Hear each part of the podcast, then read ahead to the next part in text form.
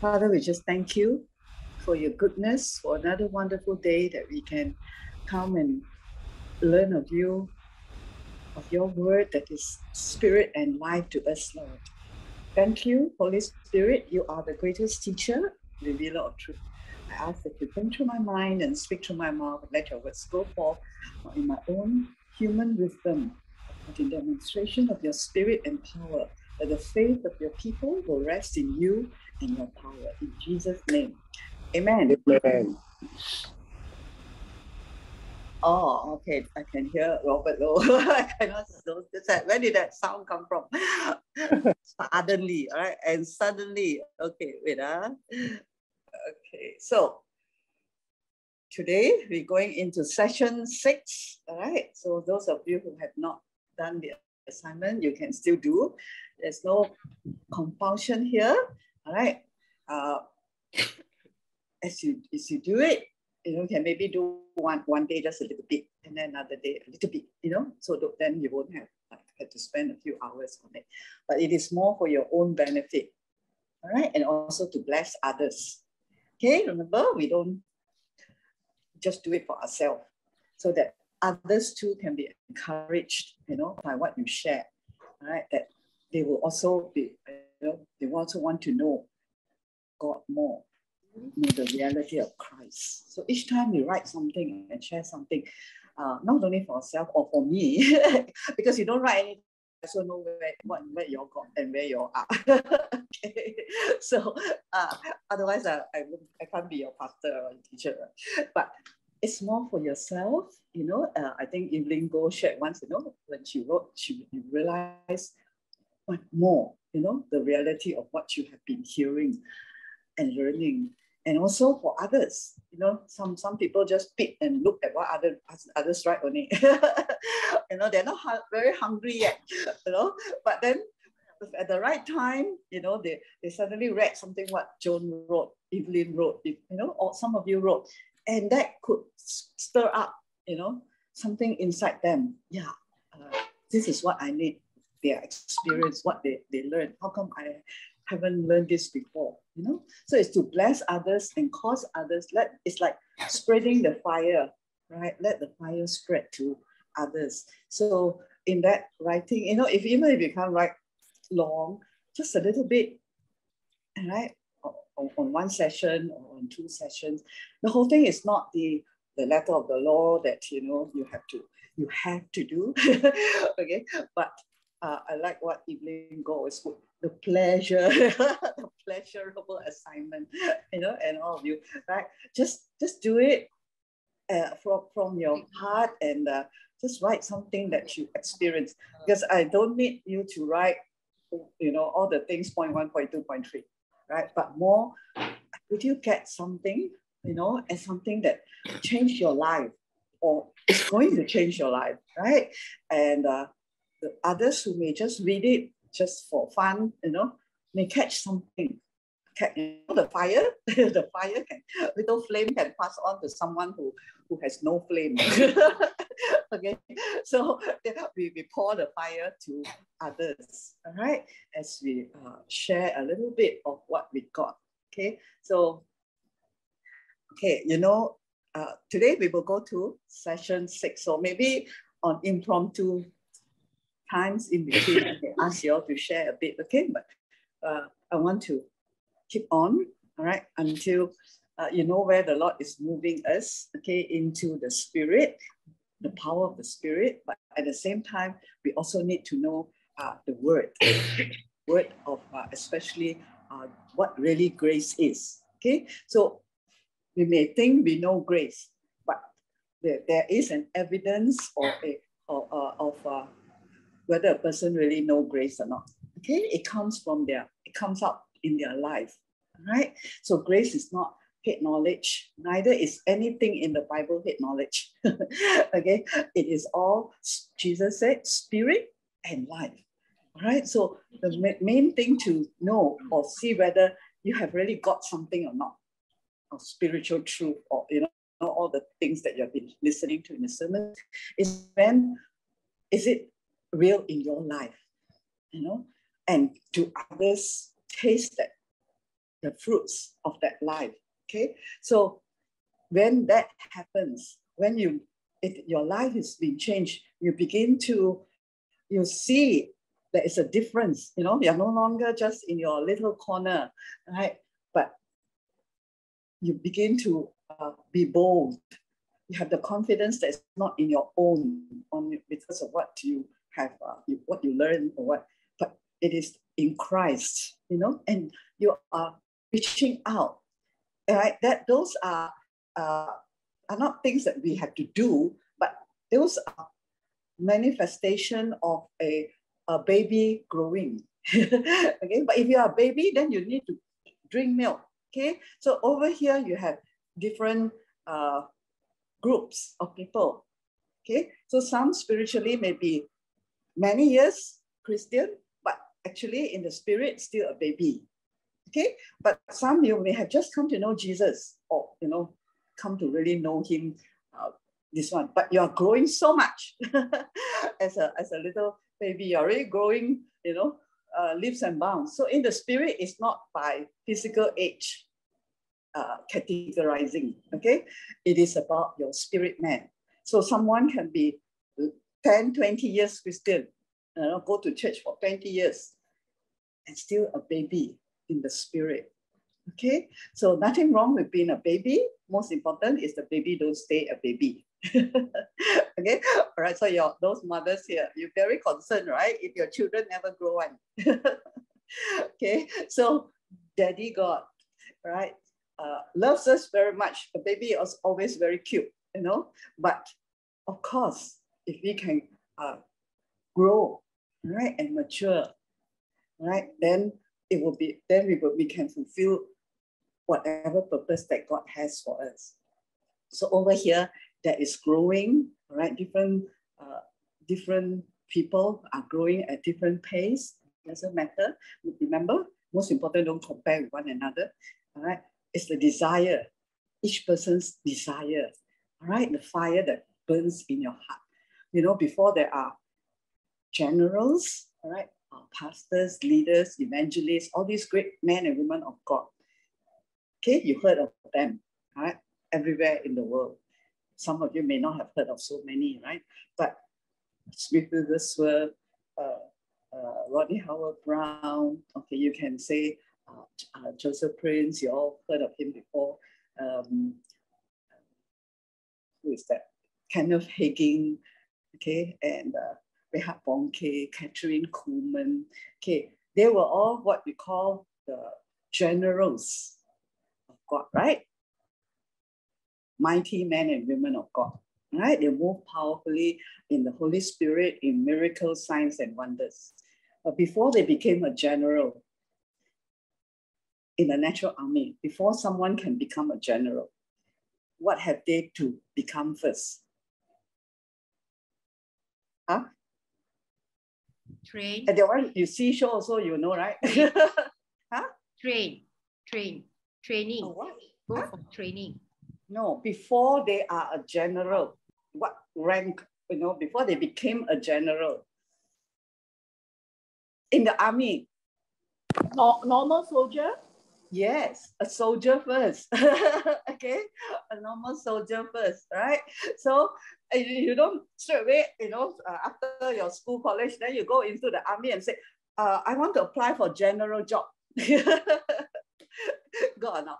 The, they say, okay, you go, you go back home and you uh, go and see, you know, how to become a, to, to train and, you know, whether you want to be a little soldier first. Okay, so it all starts you enlist yourself as a soldier. So there are many aspects of the spiritual realm of the kingdom of God. Okay, there's family, there's the love of God, there's the grace of God, and then there is also uh, the church as the army. Okay, the church has the family, so we've been, you know, talking a lot about that. Okay, in uh, uh, it's all about us first. Okay, because if we don't know who we are in Christ, we cannot become a soldier. All right. So, but First, you need to be uh, established in grace. Okay, that's what uh, MCC is doing for years and years, trying to establish the people in, in grace. Okay, then they had to go from there to faith.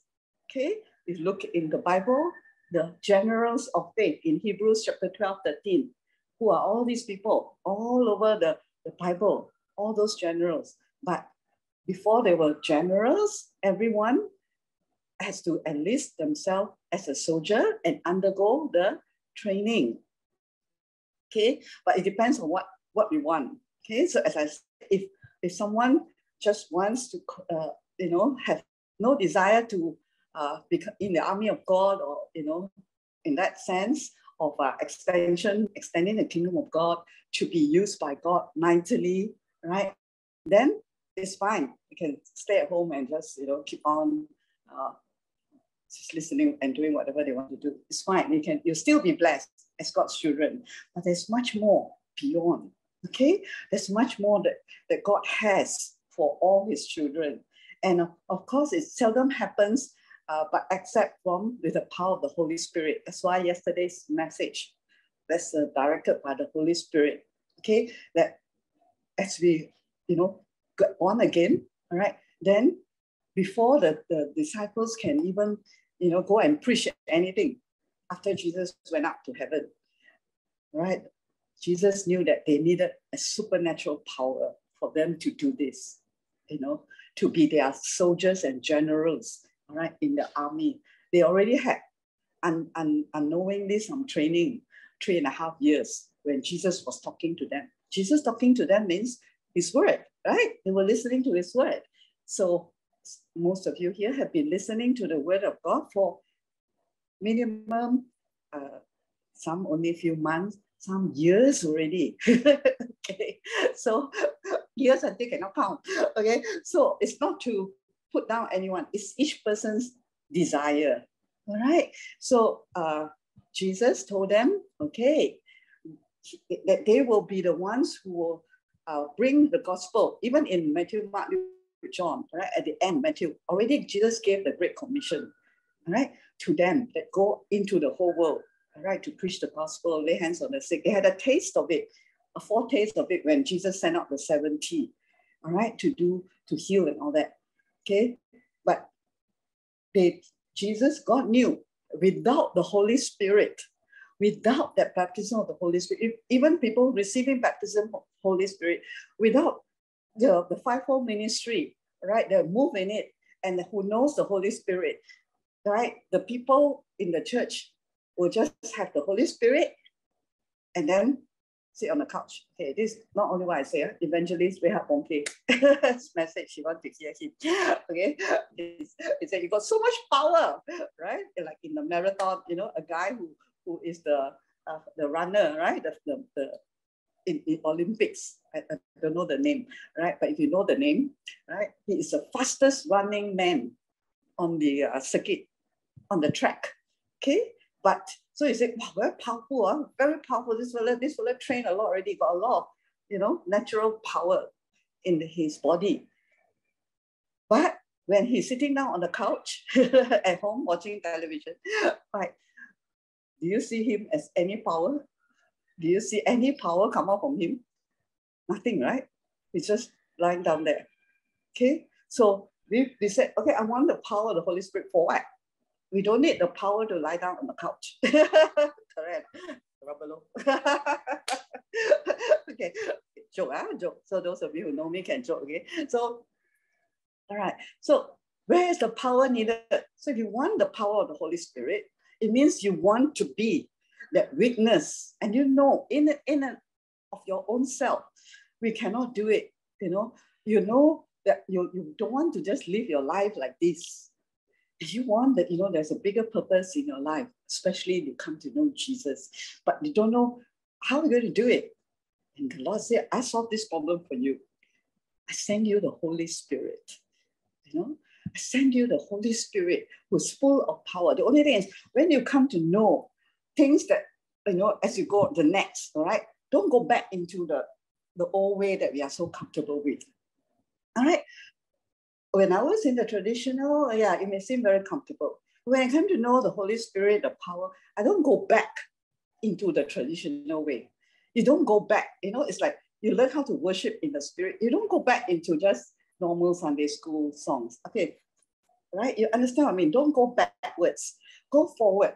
Okay, the, the move of the Holy Spirit is always more, more. You learn deeper things of the Spirit. You don't go backwards. After you taste, you know, wow, how powerful God is. You know that uh, there's there's power. Then you want to go back into go back into the little, you know, uh, just like that, like that. No, right? It, the, the fire is to grow brighter, bigger, not to go dim. Right? In Timothy, Paul tells Timothy, fan that flame that was imparted to you by the laying on of hands. Paul laid hands on Timothy, and Paul said, fan it, you know, that means keep keep the fire, all right, grow bigger, not grow smaller. So that's why where you attend, where, what you are hearing, right, the message that we choose to hear is very important. Okay, it can either fan the fire bigger or it can make you go, you know, of course, no, not blaming anything, but our own our own uh, desire is the end uh, is what actually you know uh, is the one that uh, decide right? Because you can say oh this this church never teach me that church never teach me this pastor never teach me so don't blame anyone. If you have the real hunger god the holy spirit will lead you to where you are you will hear right the word of life and the together with the grace and the fire of the holy spirit right I, I came from traditional who is going to tell me i had no idea for 10 years of my life absolutely zero idea of what is Holy Spirit, who is Holy Spirit, what, who is baptism of Holy Spirit. Absolutely zero because that church never taught me at all. Correct? So, but when I read, you know, you all can read Bible yourself, right? So read, when read the Bible, hey, there is a book of Acts. There is a God who is so powerful. And it's, they said that, you know, the God of miracles in the Old Testament no longer exists in the new. so don't know what kind of this one. But we actually succumb to it, we accept it, right? Right. So, but as you read it, now today we're going to talk about calling, purpose, you know. Uh, yeah, God has specifically called each one of you. Evelyn Goh from nowhere. She don't know, but God knows her. Right? Years ago, I already called her. Okay. And she had that something inside her pulling her to God, but don't know how, don't know where. At the right time, God brought her. For me, I also have no idea where, but I know I want more. I know there must be more. If there's anything written in the Bible, it must be real. you know, cannot be uh, just a storybook to put us to sleep, right? All these miracles. You see, And then we hear what? Yesterday, Jesus the same yesterday, today, and forever, right? So how can you know God is so powerful in the Old Testament and then in the New Testament, book of Acts still very powerful, and then no more already. so he went and he rest, eternally rested. He said, No, cannot be. I don't believe if Jesus is the same yesterday, today, and forever. He is the same today as he was yesterday, as he was, you know, 2,000 years ago or 4,000 years ago. God never changed, right? We heard the word. He never changed. It's just whether we want to know Him that way or we are happy with just, you know, born again and then one day go to heaven. Okay, so God don't force His uh, His will, His purpose on any believer. All right, but if you have the hunger inside, it's God who put it there. You have the fire inside, it's God who put, put you there. But on our part, what Paul told Timothy, fan that fire. Don't let it go out. Yeah, keep on. All right, be in the place where you are not, you're just you're hearing the word of grace, you're also having the fire. All right, the Holy Spirit, because without Holy Spirit, Holy Spirit is more for the work. All right, because he can he will convict you of who you are, the righteousness. Why do you need to know that you are the righteousness of God in Christ? It's not head knowledge, right? Because many people have heard this uh, scripture for don't know how many times, but still cannot understand. that they are the righteousness, or rather, they think they understand, but haven't lived it out. Okay? Because when you are the righteousness of it's the power of the gospel, right? Romans 1, okay? Where uh, I think 16, 17, the, the, the gospel is the power of God. Have you, do you, have you read this verse? Have you seen that there is power okay supernatural power power to transform our lives power to transform someone's other's life if you receive the lord and our life never change at all it's it's not that you know uh, something wrong with god or whatever not even something wrong with us it's just that have you had the hunger for more did you ask is there more is there more i believe some of you did ask that right? Through some of the sharings that you shared with me, certain time in your life, right? Joan got share, you know, this is like this one. Ah. yeah, no doubt she never came into, you know, everything on day one. But there was something inside her heart that said, is it like this one? Is it like this one? You know, is, is God like this one? the one that we just uh, bye bye, go to church, come back home, and you know. So there is something inside your heart, in every one of your heart, that, that hunger and wants a reality, okay, wants the real God in your life. And God saw it. God called you, all right, and chosen you and picked you to prepare you for more of what that He has for each one of His children who wants to go into Jordan. Okay, so here we are, all right. Uh, the, the gospel is the power of God, power Okay, each time you see the word power, okay, we have always seen grace, wonderful. But move on. Then it says, for in the gospel, ah, I quote this scripture many, many times. Who can continue for me? Why is the the power, uh, the gospel is the power of God. It's not the power, the gospel is the information about God. Okay? The, the gospel is the power of God dunamis, miracle working power, all right, in every area of our life. It's a power of God unto salvation to everyone who believes. First the Jews, then the Greeks. For in it, why? Hey, those who hear me quote this scripture for, for in it, what? Don't look at the Bible. okay. For in the gospel, all right, which is the good news, is the righteousness of God revealed. Okay? What is inside this gospel that is so powerful that we are made righteous by faith, not by works? This is what human being and religion have been trying to do. Okay? To become right, trying to be right with God by doing all the good things, what you think is good. Okay, but the power of God is Jesus Christ, right? In the gospel, in the good news, shows us that we have been made the righteousness of God. We have been made righteous, right with God. Okay, right standing. Okay, by faith. By by what? By faith. Okay, by faith. That means believing in something that or someone you have not yet seen with your five senses, with your eyes. None of, most of us, I would say, you didn't receive Jesus because he appeared to you, right? okay, it's because the Holy Spirit cut, you know, you heard something about Jesus and it touched your heart, it cut your heart, okay? Because the word of God is like a double-edged sword. If you speak words of the word of God and it doesn't cut, it doesn't cut into anybody's heart. Okay, not, not condemning, conviction. All right. Convict a person first time of sin, of their need for Jesus. Then some they either feel convicted and then they reject. That's up to them. Right. But those who feel convicted, right, by the word through the Holy Spirit, they receive. And then after that, what? They, the just shall live, the, the, is, a, is, they will go from faith to look now you can look at the verse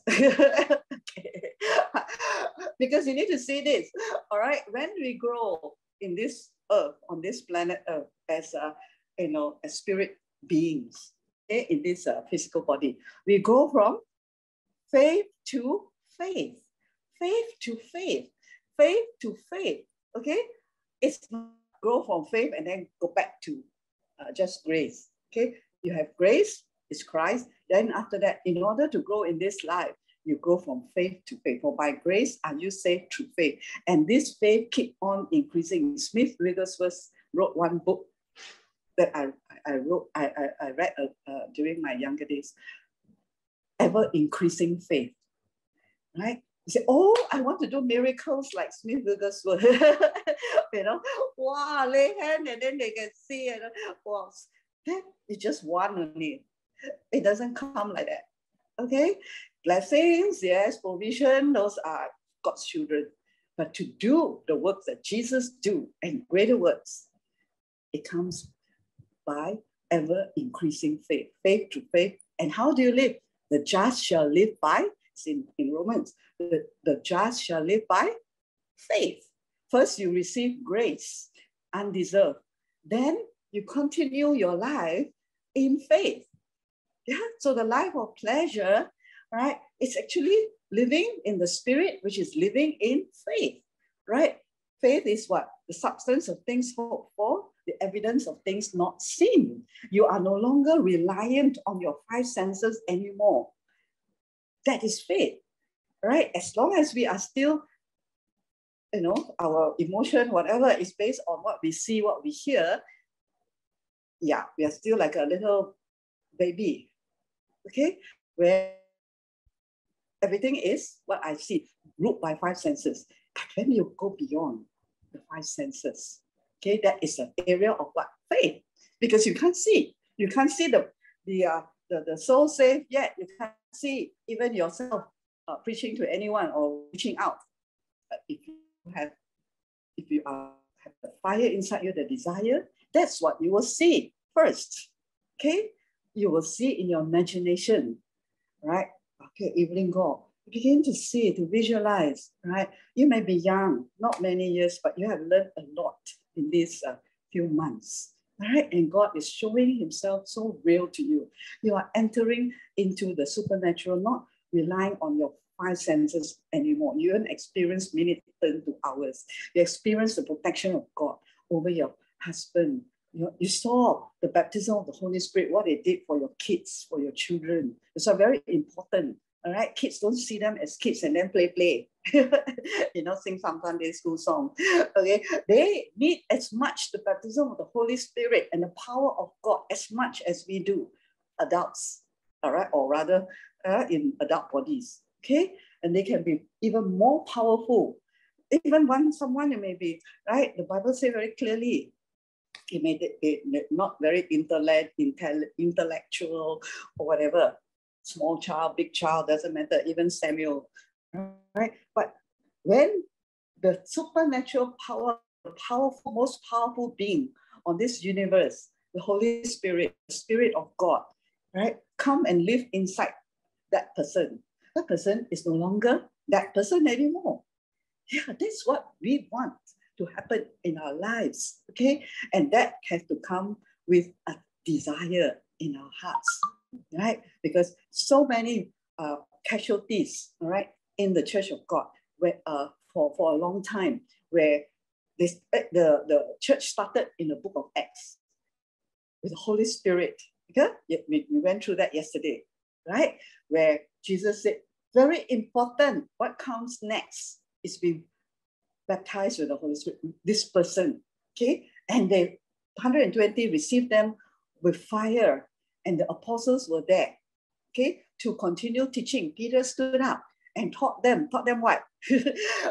sing, sing, you know, Jesus love me, this I know, nothing wrong with that, okay? But they already had the power, the love of God shed abroad in their heart by the Holy Spirit, no longer trying to convince themselves, I am a child of God. You see what's happening to the why the church is so weak today? Yeah, because they're still trying to convince themselves God love me, God don't love me, He love me, He love me not. He love me, He love me not. Oh, based on the senses in the book of Acts, they never had to bother about that. you know, they just listened to the apostles' teachings, right? And the power of the Holy Spirit came upon them. The love of God was shed abroad in their hearts. In, in I believe, in one day after that day of Pentecost, all their lives change. They no longer consider themselves whatever belonged to them as their own. You know, they had everything in common. They were full of the love of Jesus. Immediately transformed. For here, we need 20 years to, to help change the, the mind of believers that they are not orphans, you know, they don't have to feel that, you know, nobody loved them because of so the, the power, you know, so much of the world has come in into them. But I believe they also had. But what's the difference? Right? Something is very different. I, I believe that if Jesus is the same yesterday, today, and forever, and I know the Holy Spirit never changed, but the Holy Spirit, in one sense, is also a gentleman. Okay? He doesn't force anyone. Okay? If we don't want it, we don't hunger for it, you know. And hunger, you, you know, when, when a person is hungry, right? They, they, they go uh, in Malaysia, they drive to Sitiawan from uh, KL, they drive to Penang to eat. that is called the, the, the, physical hunger. They say, oh, crazy one, are these people? Yeah, they're really crazy. For food, they will drive miles, you know, don't care, just to eat. And then the COVID is causing them go crazy because they cannot drive to go and eat whatever they like to eat. right? Now, so you can see the physical hunger that drive that make people do crazy things. All right, what about the spiritual one? That is a realm, all right, the spirit, all right, that before anyone can become a general, we one time enlisted in the army of God. That Lord, I want to serve you, not not you know in the natural because I'm not natural. Okay, then Lord, I want that power. So enlist as a soldier first. Okay, in the service of Almighty God. Yeah. So each one have had a calling. Some of you have prophecies in your life. Yeah. It's not going to happen just like that. Okay. And as you wake up, it's like whatever will be, will be, you know. Uh, you, you drop on me, drop on me, don't drop on me, it's okay. It's not like that. Okay. Even the world they ask you to pursue, you have to go all out to go and pursue your dreams or whatever. Okay, but only thing here is different.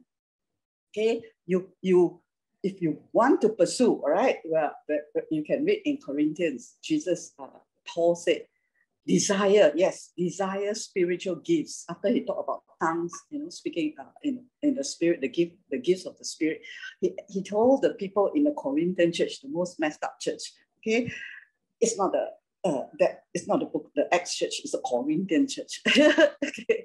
Corinthian church kena bombarded by Paul a lot.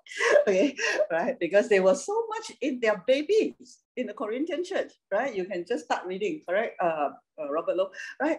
Well, Paul started scold them already. you are babies, you know, I cannot speak to you. Da, da, da, da, da, da, You know, all the things. Don't you know that your, your body is a temple of God? Don't you know you've been bought by Jesus? Don't you know? He keep on telling them who they are. And they were so messed up, suing each other, you know, in the world. They didn't believe as they were uh, sons and daughters, they didn't, of God, they didn't realize they are the family of a supernatural family. They were living in their five senses, and yet they were all born again, right? Believers. And Paul had to come in, you know. Sometimes Paul write this letter, do I need to come with a rod? he said, I, I wish I don't have to come, correct or not? Ah, Robert Lowe read a lot already, right? Yeah, he said, I don't want to come with the, the cane, you know, but sometimes he also don't know what to do, you know. So here in the prison, he's already uh, uh, uh been, been uh, what do you call it, uh, suffering for Jesus, right? And yet in the prison, he's writing to the, to the different churches, right, to tell them to rise up, come out from the five sense realm, serve the Lord is as in you know, not by your own power. The Holy Spirit is there to help you. You know, don't as a baby anymore. You know, that ah, I'm still not loved. I'm not good enough. The other person is good, better than me. I'm not called. You know, huh? I'll call you already. Just take, thank you, Lord. You have called me. you know, if a Robert Lowe give you invitation to go and eat uh, at Christmas, you don't say, shy lah. You say, thank you, I'm coming. Okay, that is for a feast. Okay, just go and eat. All right. So we get get out, grow, grow up, okay, from, uh, and then don't go backwards, okay? Keep on going forward, keep on going into the greater things that God has for you, all right? So Session six on living in pleasure, not pressure. Okay, it's actually living the life of the spirit. Oh, I forgot to press this. Mm. Because we are doing the whole book of Romans. Huh? We are almost finishing. Okay, so started from no condemnation, the, the power of the law of uh, sin and death, all right, and the spirit of life in Christ, okay, and then been led by the Holy Spirit, thinking from the spirit man, from the heart, right, renewing our mind, how we think, okay, from the heart that has been born again and been led by the spirit, okay. So all is about the spiritual realm. So here we come to all things work together for good for God's lovers okay, a verse that most uh, believers would have known this scripture for, uh, for a long time, all right? So what does this mean? All things work together for good. This verse comes from Romans 8, 28, all right? In the TPT version, it says, so we are convinced that every detail of our lives is continually woven together to fit into God's perfect plan of bringing harm into our lives. Sometimes have to do like that one. Okay, preachers have to do opposite one. If not, everyone just it's a just a mental accent, right? So when you say the wrong thing, then you know whether they are sleeping or awake. okay. So next time you preach, you also know how to do that. Automatic. Okay. So upbringing, good. Good means benefit. All right something that will benefit you, not something bad, right? Only the devil has evil intentions for people, but not God. God has always good. In, that's why Jesus came. Okay, to bring good into our lives. So it's all about a life, you know, the life that we live. It's not a one-time thing. Okay, one time, right? Buy lottery and win and then go heaven. first prize. No, okay. Receiving Jesus is not buy lottery, win first prize, and then wait to go to heaven. Okay? Receiving Jesus is for us to have a supernatural power to live this life, all right, fulfilling the purpose that God has for each son and daughter of His, each child. Okay, so it is not strike lottery. Okay, now I, wow, I got the ticket already to go heaven. Then live a miserable life or whatever life you live lah, on this earth. And I'll show you what kind of life is life about as we go along today. Okay, so it is for us to have to to live to have to enjoy blessings and also in our life, all right, through Christ, as well as what into our lives, for we are his lovers who have been called. All right, everyone has been called, invited to fulfill his design purpose.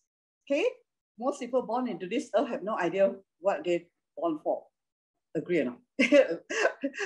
right? Yeah, The parents will tell us, okay, you you grow up, you just find a husband, find a wife. No, go to school first, right? Study first. Make sure you get a degree or at least something, you know, to give you a job because you need money. Money is life. You got no money, no life. Okay, this is how the world teach you. Okay, then after that, uh, uh, what kind of life you want? You, you got money already, you work already, find a husband. for the ladies. Okay, so then after that, produce, reproduce, have family, have children, and then cope with whatever you can to cope with. As long as you got money, you can cope already. Okay, that's the world wisdom, right? Okay, because God says very clearly, the other God is not Satan. Okay, the other god is money not satan satan defeated already nobody go purposely go and worship one devil there all right? Although there is some demonic worship in, uh, in America and all that, but Jesus very said very clearly in the gospel, all right? You, can either you can either serve God or money, all right? So there are two masters, two masters, either God or money. Does money represent life to everyone. That's why why God you know, uh, in the Bible talk about giving and everything, because giving means you are no longer a slave of money, right? So, and what happened when the Holy Spirit come? They just gave. When we entered ministry, to me, the day one when I chose to say to you know serve you, Lord, money is not mine anymore. Everything that I own, I don't care. it's all for the ministry. Yeah? This is what happens, really happens, okay, when your, your heart change. All right, when, when there's a genuine change of heart, you no longer hold on to the things of this world, right? Because you know that got take care of you. But your eternal, your what you hold on to are the treasures in heaven, which is late for you. Right? Did I show that picture just now? Yeah. Okay. The first picture, all right, what all things go together. You explain, um, you understand as we go along why that picture of uh, in eternity, one day in heaven, we will have Jesus put the crown on us. Okay, so the so there is, you know, after you receive Jesus, because we were all created, okay, from the way Adam was created. Adam had a mission and a purpose to fulfill. He, God didn't create him and then uh, whatever you do, do lah. He got a job to do, right? I shared that before. All right, to multiply, to tend the garden, all right, and to have fellowship with God. Or Not only that, to to reproduce, all right, and uh, bring the knowledge of God to every uh, creature. Build the family of God. Okay, tend the garden. They had some work to do, right? So when uh, that is our the purpose you know, if you want to say what's the purpose, only the devil distorted all the purpose. Instead of man, you know, knowing that eternal purpose, because we can only live a certain number of years on this earth, the eternal purpose is to serve the Lord, be with Jesus forever and ever. All right. The devil cut short and said, okay, your purpose here is just find money. All right. Uh, just now I haven't finished the cycle, right? Produce, have children, and then after that, the children grow up and then they do the same thing. They never knew. And then they die, of course, because no one can, can live forever. What kind of life is that? Life under sin. Okay?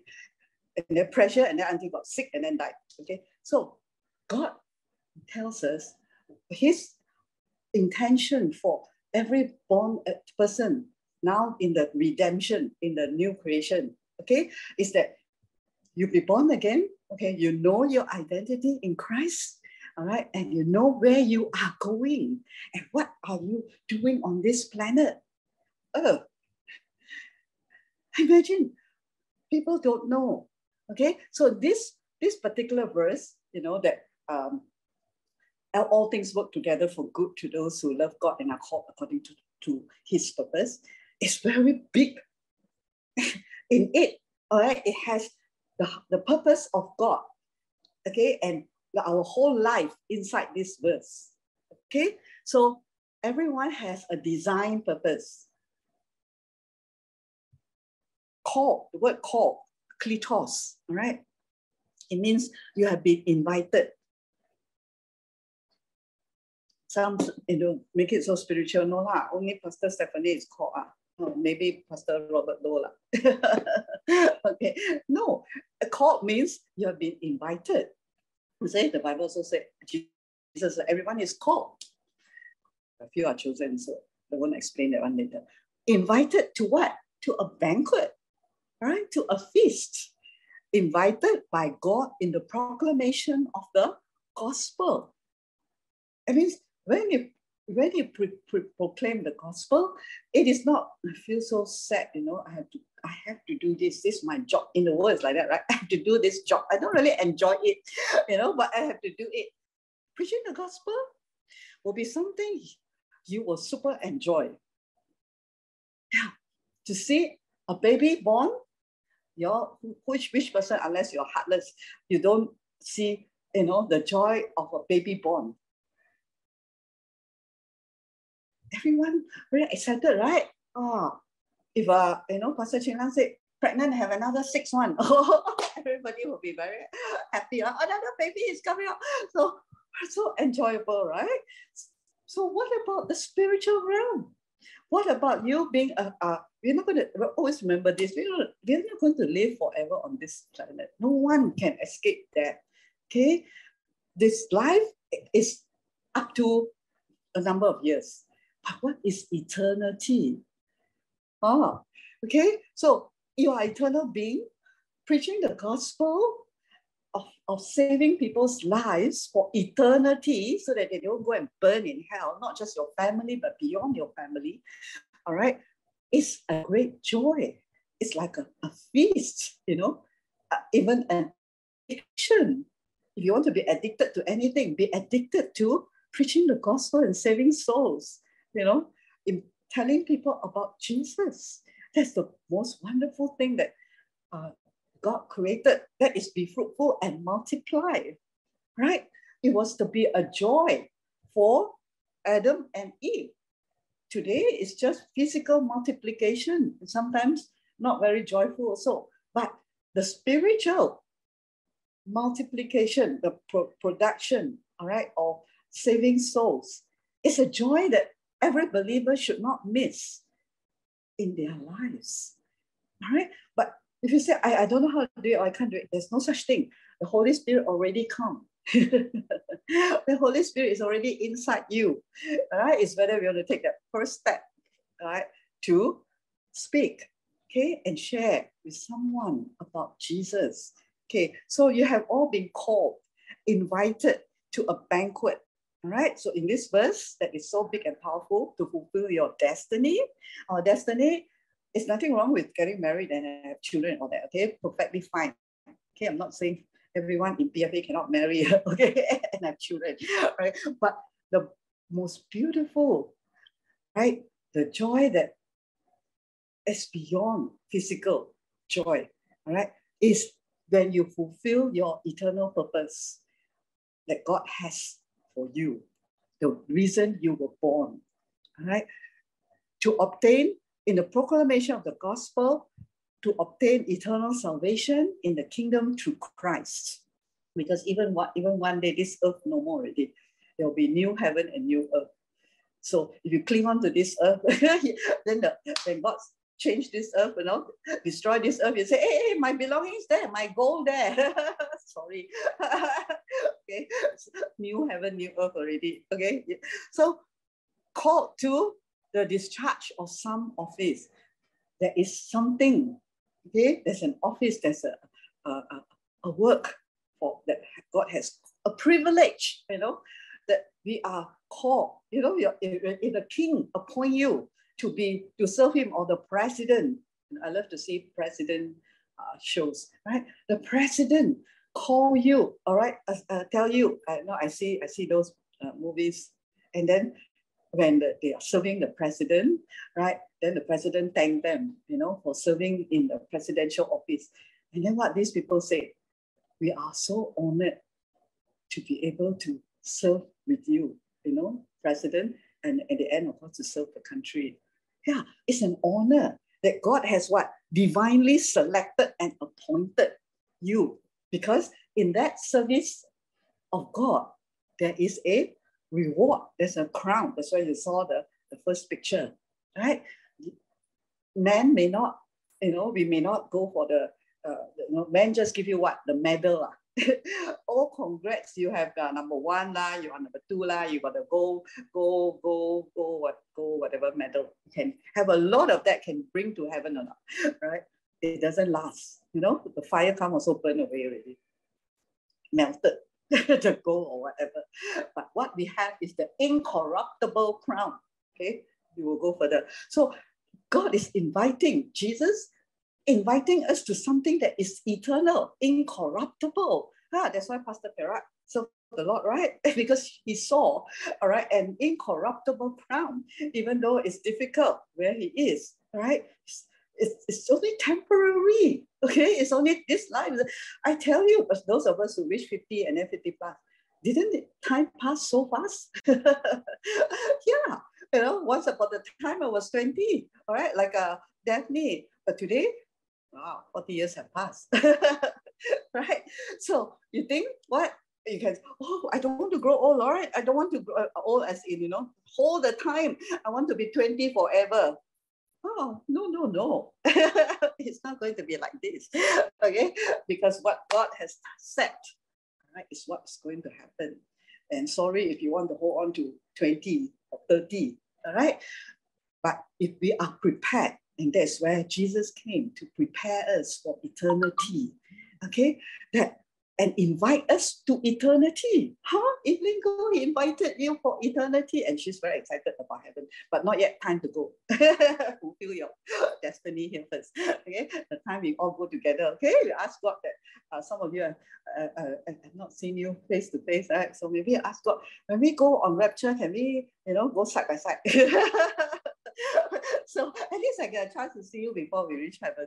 Okay, because we, who knows, right? Now in Zoom, right? We never know. Okay, we may not. For some, we are so privileged that we can meet each other physically. For some, that I see you here in uh, Zoom, I may never see you. I don't know. Okay, in person, right? But we will definitely see each other one day in heaven, right? Because that is the unity of our spirit, right? We are like, you know, we are separated by time and space, but yet we are not you know, I feel so close to some of you in Singapore, or most of you, where I haven't seen you also.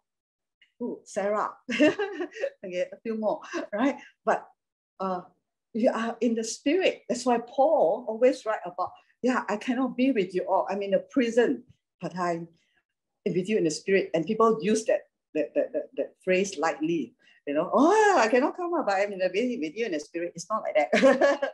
okay. Paul meant it, you know, when his spirit was really with them.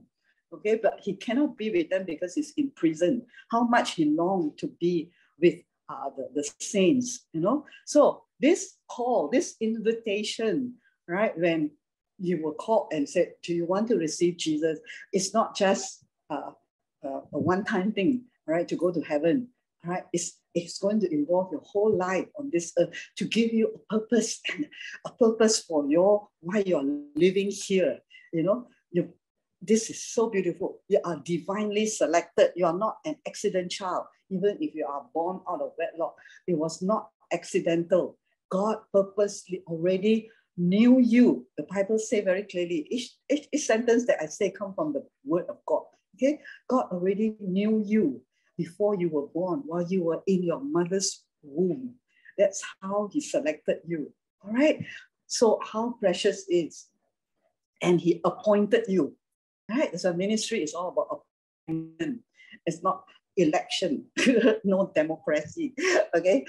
God is the highest authority and he appoints, he anoints. And whoever he appoints, he will anoint, right, to do the specific job all right, that God has called him or her to do.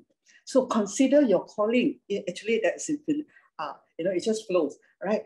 Consider your calling in Corinthians, what Paul was saying to the Corinthian church.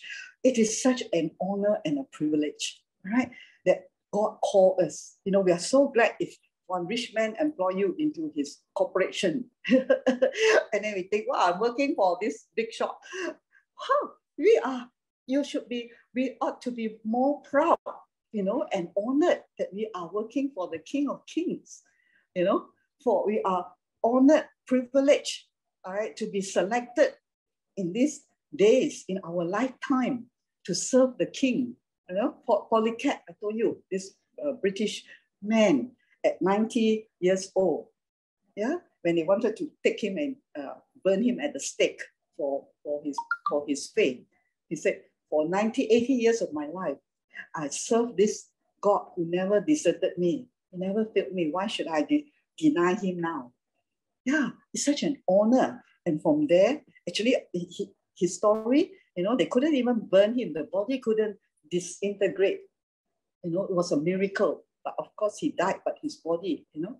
So it's amazing. It's such an honor to be called to the master service to the Master, our Master, the Lord Jesus, because what He has for us, no man, the richest man on earth cannot give us. Okay? And you see that calling, you treasure it, you know, and, and just say, Yes, Lord. not because, uh, you know, of, and, and then he empower you some more. You know, sometimes you know, when, when we go to heaven, you remember this day, okay? remember this day in Zoom, all right? That, you know, I remind you again, you know, by the authority as the as the servant of God, right? That you are divinely selected and called. And when you receive that reward in heaven, you know, you have no regrets. You know, that you live this life serving Him who gave Himself for us to serve us in this earth, in our lives. He knew all about us before we were born. Ah, there it is, even in Romans and in Isaiah. And He destined, right? Destiny is what? That means He already prepare you for the ending. Okay, he destined destination. That means there's a, a place that is going to you're going to arrive at. All right. He destined us from the beginning to share. Wow. Do you know what you're sharing? Sometimes we take it very lightly. Uh. Okay, lah, you know, God has uh, many things for me. But because we are so sense root, we live in the now. All right. What we have. You give me lah, this inheritance, the, the, the, the, the, the eldest the, the younger son, right? Daddy, you're going to go already. Just give me first. Lah. I want to enjoy first this world. okay. You're so short-sighted. But of course, God's love was there, right? So, but you know, to, to be able to share, to share what? The likeness of his son. Not the physical uh, gold, silver, uh, uh, all those things, yes. You know, God knows you need it, you want it, you, you can have it. But to share the likeness of his son. Do you know what that means? we were in the likeness of Adam, of Satan, the fallen one. You know, we look like devils. We were like devils in the eyes of God. We were in sin. If you can, God give you a picture of what a sinner is like, you know, in the eyes of holy God, that he has to say, this one has condemned to go to hell. This was the likeness of Adam. Do you want to be in the likeness of Adam after his sin? but it thanks to Jesus Christ, right? He took us from, from looking like the devil in the spirit, evil.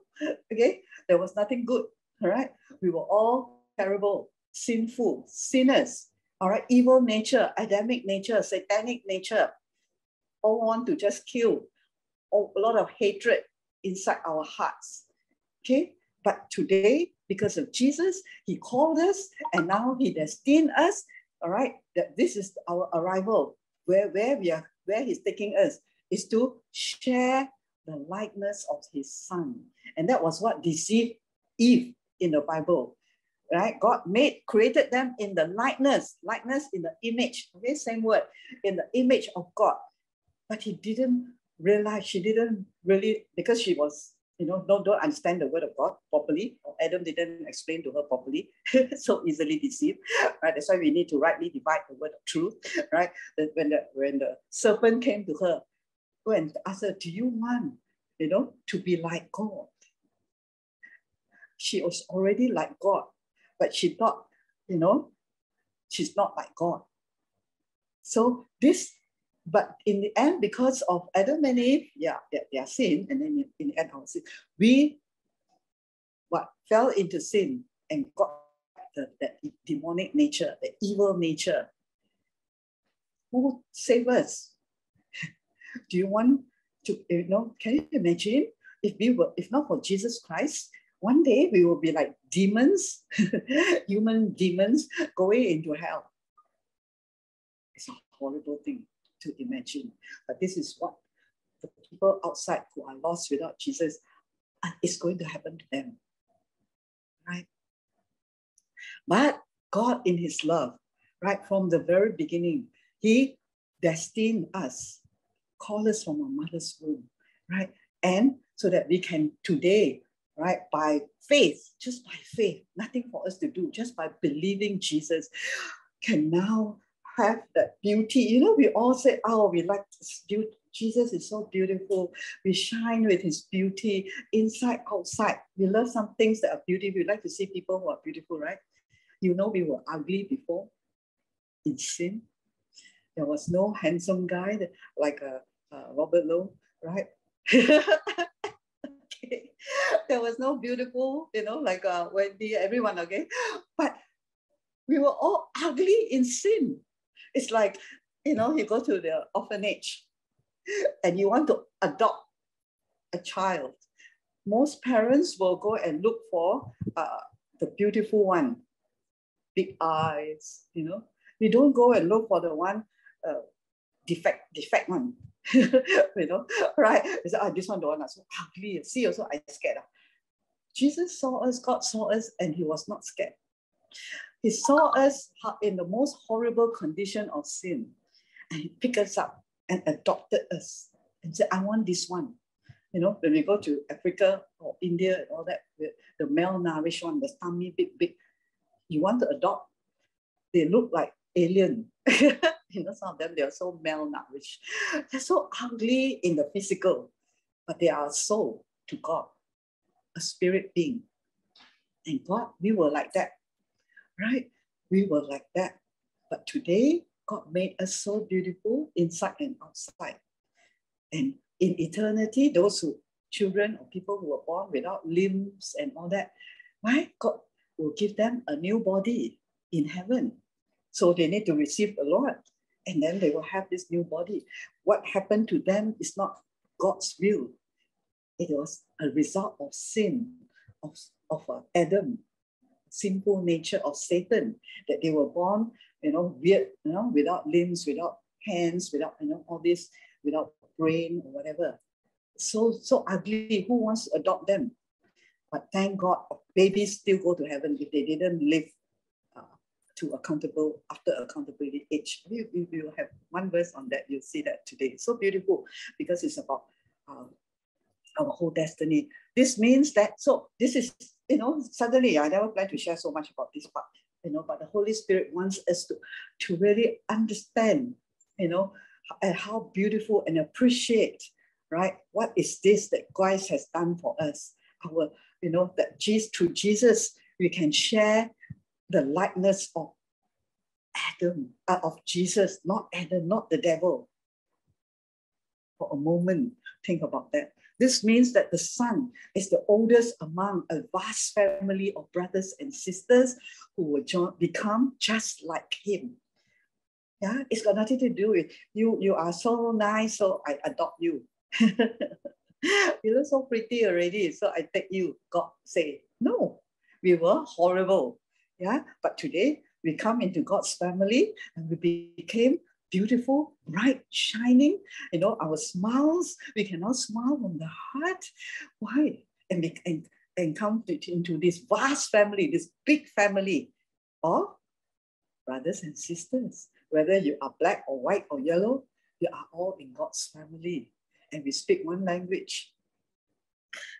Okay, so having determined our destiny ahead of time, he called us to himself and transferred his perfect righteousness to everyone he called. Huh? He didn't give you a little bit of his righteousness, a little bit of his uh, uh, uh, uh, uh standing. He gave you everything perfect so that you stand before God as perfect as Jesus stood before God or stands before God. You know, adoption means placing as a son in the Bible. Right? To be adopted means he placed you as a son. He changed you inside out, all right, gave you his perfect righteousness, and then he gave you that position now as a son before the Father. And those who possess his perfect righteousness, he co glorified with his son.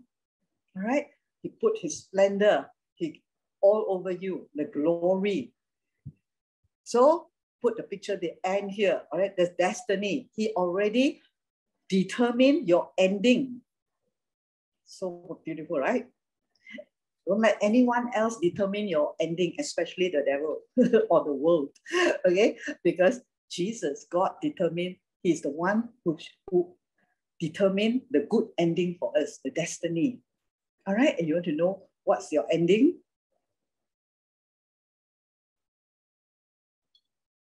You know, the, the parents like to tell their children, you don't study, ah, you will end up what? you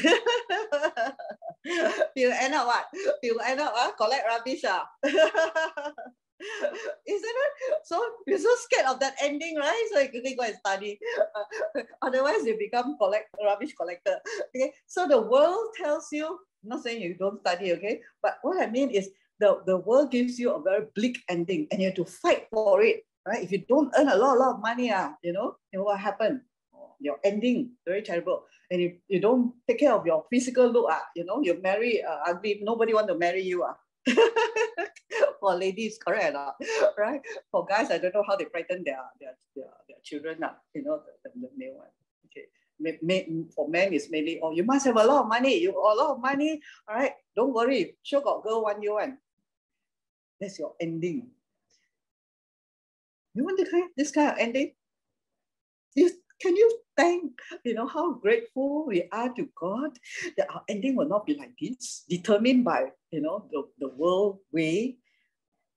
Our ending is so glorious, our destiny. Ah, it's like the first picture where we have a purpose and we have a crown and a reward waiting for each one of us. And it's not because of how smart we are. You may have, you may be, you know, the, the, the dumbest person on this planet, right? But if you come to know who you are as a son of God, all right, He can prosper you. He can give you a job. He can give you whatever. He can bless you because who is your daddy God now? Daddy God. okay, He is in charge of everything on this earth. Okay, life's journey. Isn't this life's journey? I like the smile on Evelyn because as uh, and then she's only about 40 plus, right? 10, correct? Ah? okay. If at my age, okay, we have don't, don't know how many times go around this maze already. right? Uh, if you are, you know, 18 or what, maybe you have not, you just started only one block. Isn't this like life? round and round, knock the wall, knock this wall, then go up, knock another wall, then try to find your destiny, the, the ending. The world tell you, okay, get a lot of money, okay, get a lot, and one side tell you make a lot of money, one side tell you study hard, become professor.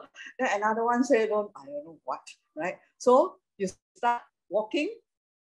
The moment you can walk already, you enter the maze. Isn't it? You go here hoping to reach your destiny or whatever. Sometimes we don't even know what you're looking for. okay, so whatever our parents tell us, lah, our teachers tell us, lah, okay, so just walk. Okay, so many people are just walking in this maze. Sometimes knock the wall, fall down, and then walk again, get up and walk. Isn't this life that we live? Do you want to continue this life? ah, no, I only see one head knot. when she don't want, means she will get what she wants. okay, the rest of you, you still want. Ah.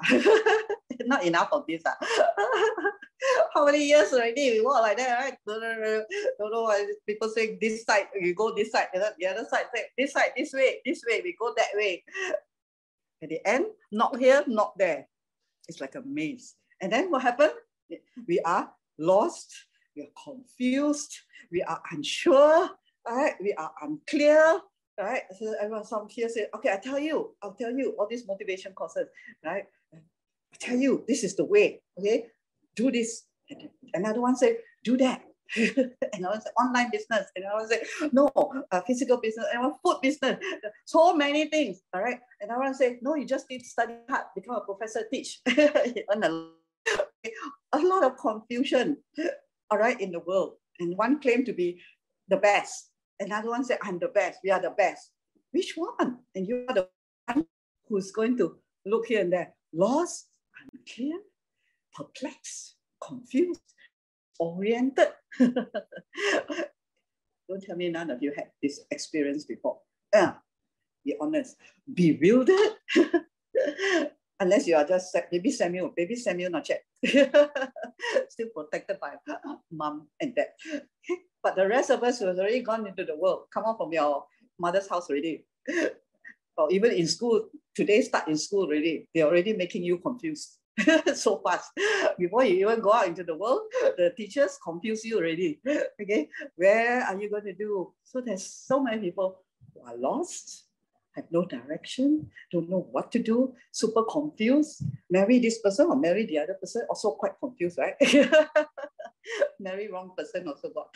Okay, so ah, study wrong course also got. Okay, it's right or wrong, we also don't know. Just go, ah, just do, ah, and then bump here, bump there. Whole life is like whole confusion, you know, and then make make all the wrong decision. Okay, disoriented. Right, so many doors, so many doors, right? Especially after COVID. Wow, so many. Everyone saying they are the best. Okay. Then which door? Which door to go? Which door to open? which door to go through. Some, and there's a door that look like the key. Oh, this must be the best, huh? Oh, green leaves. Really? Go inside there, become brown. so it looks so good. You go inside there, stressed like hell. Right? So yeah, it's not a life of pressure, a life of pleasure. Which business got no pressure? Don't bluff. Okay.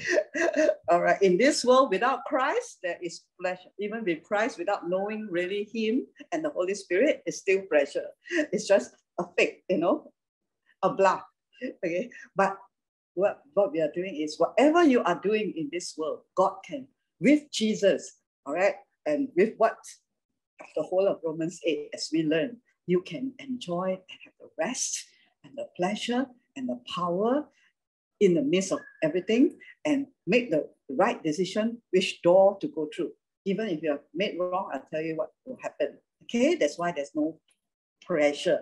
Okay, but the world, you make a wrong decision, it's like the dead end die already. they tell you no more hope already. Ah. You're already uh, 60 years old. You've opened all the wrong doors. so too late, too late. Okay, no. Okay, so but this is what the world journey, the life goes through right? Confusion, so many doors, don't know which one to go through. All right, and you found one, also not very sure. Is it the right one? Then so many signboards. real or not real? This is life. It is very real. Okay, this one go north, south, east, west. So say go here, go there. Which direction? better go study in uh, America. That's the best. You know, the most uh, the, the syllabus is the best. Then another say you best. And Singapore is the best. And Malaysia also okay. boleh tahan. Malaysia boleh mah. okay, Malaysia boleh. You, know, I don't care. Everyone best. Oh, Malaysia can do things other country cannot do one.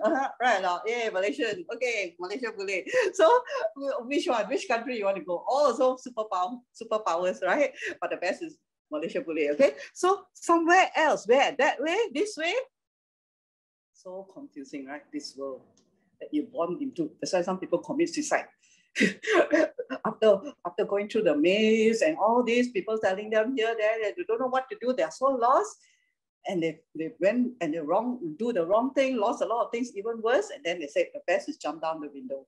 You cannot take the pressure of life like this not knowing where, not know what's going to happen, hoping for the best and then getting the worst, or getting something but still not happy. Still, then in the end, some put up the red flag. Help. Thank God that there are people who ask for help. Those who don't ask for help, they go just jump, and they think that's the end. Actually, end up in hell. That's why there's an urgency to go out and reach these people.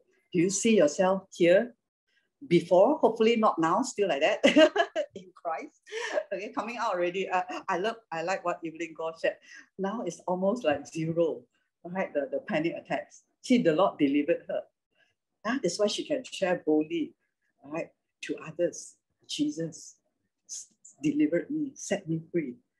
Right? It's not just an imagination thing, a religious thing. Okay, but when some reach out for help, some go to psychiatrists, you know, and some just jump. But today, who has the real solution to life? Every a lot of people claim they have the solution. It's a temporary one. The, the real solution is still Jesus Christ. If you really love someone, give them Jesus. Tell them about Jesus, about God, or else they will still continue in the maze that you saw. With worse is deception. They go around and around and still don't and don't even know they are around and around. At least they know they put the signboard, please help me, please help me, Robert Lowe, please help me. Evelyn Goh, Evelyn, you know, I, I, I need, I, I, I just don't know what I'm doing. At least they reach out. But those who are still in the maze, they think they are, okay, that's even worse. Without Jesus or without really knowing the truth and what God has for them. They're just going round and round. And then some cases is, as I said just now, dead end. Go until dead end. Have you come until dead end? Not many people wish they end up, you know. Some still walking in the maze. But dead end can be not just, you know, about, uh, there are so many aspects of life, right? There's relationship, there's work, there's money, there's family, right? So in different areas of life, there can be dead ends. If we have come to dead end, financial, whatever, I've gone to almost every area in dead end. And the, there was a time in my life that was, I told you, uh, uh, now it's about 10, more than 10 years ago story. I, I, I really come to a dead end because in a relation in relationship, I cannot tell you the details. okay, it's already passing on, you know. But at that point of time, it was as real as uh, whatever it is, right? It was like a dead end to me. But how did God settle this dead end for me? I was so desperate because it was so dead end that I had took a 40 days fast, one meal a day. I only ate dinner. And then still didn't get any answer. That time, I don't know what else to do, right? I told you I was in the charismatics. I grew up in charismatic circle. So fasting is the only thing I know, right? So I fasted 40 days, one meal. After work, I eat dinner. I still go to work, okay? Then I didn't get the answer because that, eh, that dead end was really dead. it's not me want to come out. I cannot come out because there were, you know, uncontrollable factors. Then this, uh, I didn't get answered. So the only thing I know to do, fast another 40 days. Not full fast, you know, I die already, okay? But uh, one meal, okay? That means I go to work, I don't eat, okay? Morning until night. And then dinner I eat, okay? But at the end of the 80 days, the Lord really spoke to me. And after that, he opened the way, all right? Cleared the day. I show you with the, this verse. He gave me this verse from the message version. But now, God's message. The God who made you in the first place, Jacob, the one who got you started, Israel. Don't be afraid. I've redeemed you. I've called your name. You're mine. I was really desperate. When you are in over your head, I'll be there with you. When you're in rough waters, you will not go down. You know, I was like drowning. And this is the verse. When you're between a rock and a hard place, it won't be a dead end. God's word. To me, after 80 days, okay, today we don't have to do that, huh? unless the Lord lead you. Okay. When I got this word, it says, why it won't be a dead end? Because to me it was a dead end. I was between a rock and a hard place. Two human beings. Okay. And I was stuck there. It won't be a dead end because why? I am your God your personal God, the Holy One of Israel, your Savior. I needed a Savior that time more than any point in my whole entire 60 years of life. That day. If not, I won't go 80 days fast. I paid a huge price for you, God said to me very personally. Uh, all of Egypt, Cush, Seba thrown in. That's how much you mean to me. God spoke to me and told me how much I meant to him. That even it looked like a dead end in the natural. He said that it won't be a dead end. And you know, and this word uh, between a rock and a hard place, I hear it everywhere. I think the world uses this now, this phrase, you know, a lot. Okay. But that time I've never heard it before because I never gone into motivation before those days, only six years ago. But when you're between, then, but this is what God personally spoke to me. I said, if you have my Bible, you'll see it's totally marked. All right. Uh, every time the Lord, uh, uh, you know, a verse cut, uh, jump up to me, I'll put the date there next to the verse or highlight it or whatever. I always put date because I love to, you know, when you know, to, to record when God speak to me and see later on the fulfillment, you know, the word. So what causes me to have the faith again to believe that it's this verse.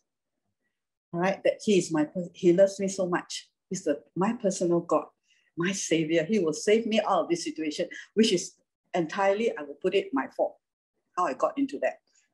Okay, I don't blame anyone. But he told me how much he loved me.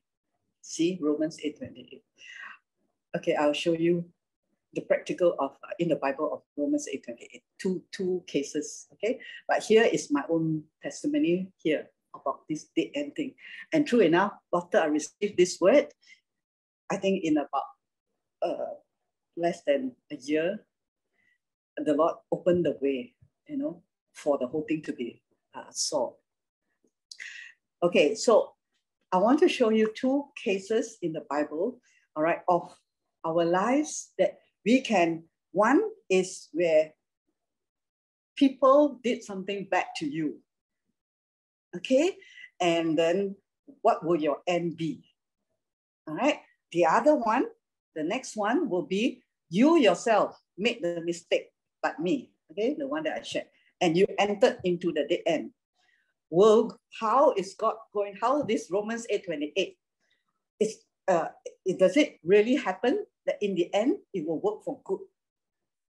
Okay, so two cases. One is people purposely, you know, meant do evil to you uh, until you most probably will end up dead lah. That's like a dead end and end up dead. Okay, because of other people, right? So the first one, because of other people do bad to you, all right, and how God turned it around, all right? Because Romans 8 28 is about God turning around for good, turning around bad situations for good. Okay, so the first one is outside force. It's uh, one story about the incident of Joseph and the brothers. We're not, not going to read through it, it's a long story. So most of you know, right, the story of uh, Moses, uh, sorry, uh, uh, what's his name? Jo- Joseph, right? So he was, uh, he had a dream and he was the favorite of his father, Jacob, and he had 12, no, 11 brothers. They were jealous of him. Okay, jealousy. Ah.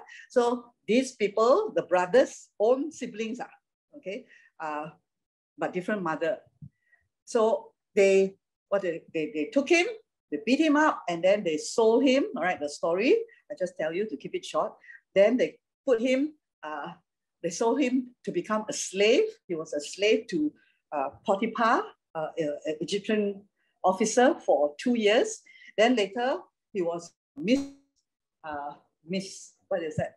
Um, the, uh, miss, uh, what is the word? Uh, the, the wife, all right, accused him of doing something that he didn't do wrong. Potiphar's wife, okay?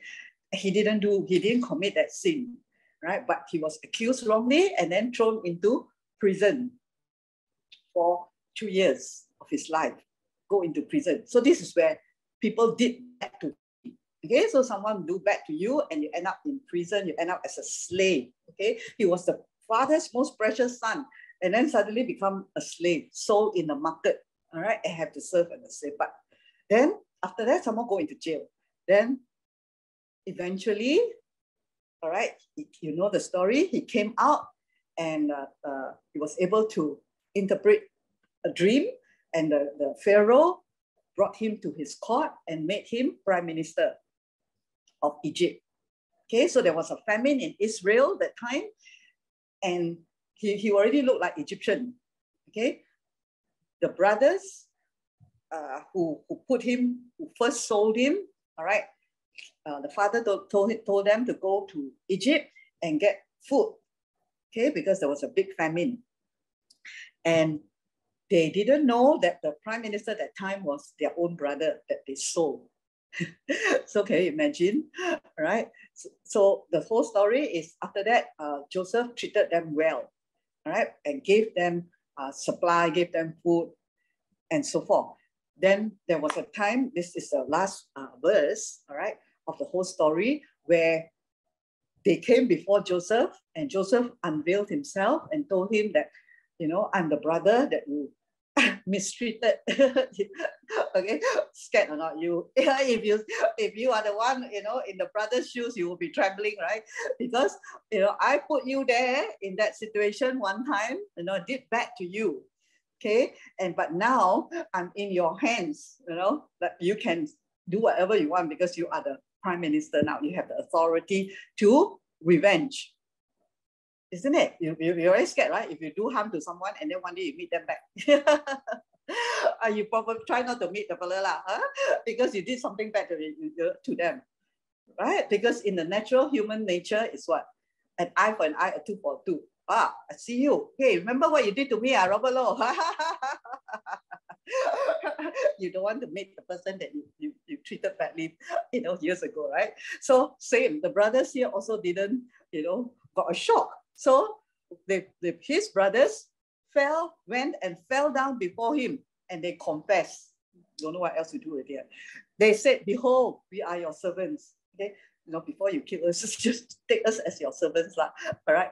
Then, or your slave. And Joseph said to them, Do not be afraid, for am I in the place of God? Vengeance is his, not mine vengeance is his. See, this is what a man of God, right? Who knows God.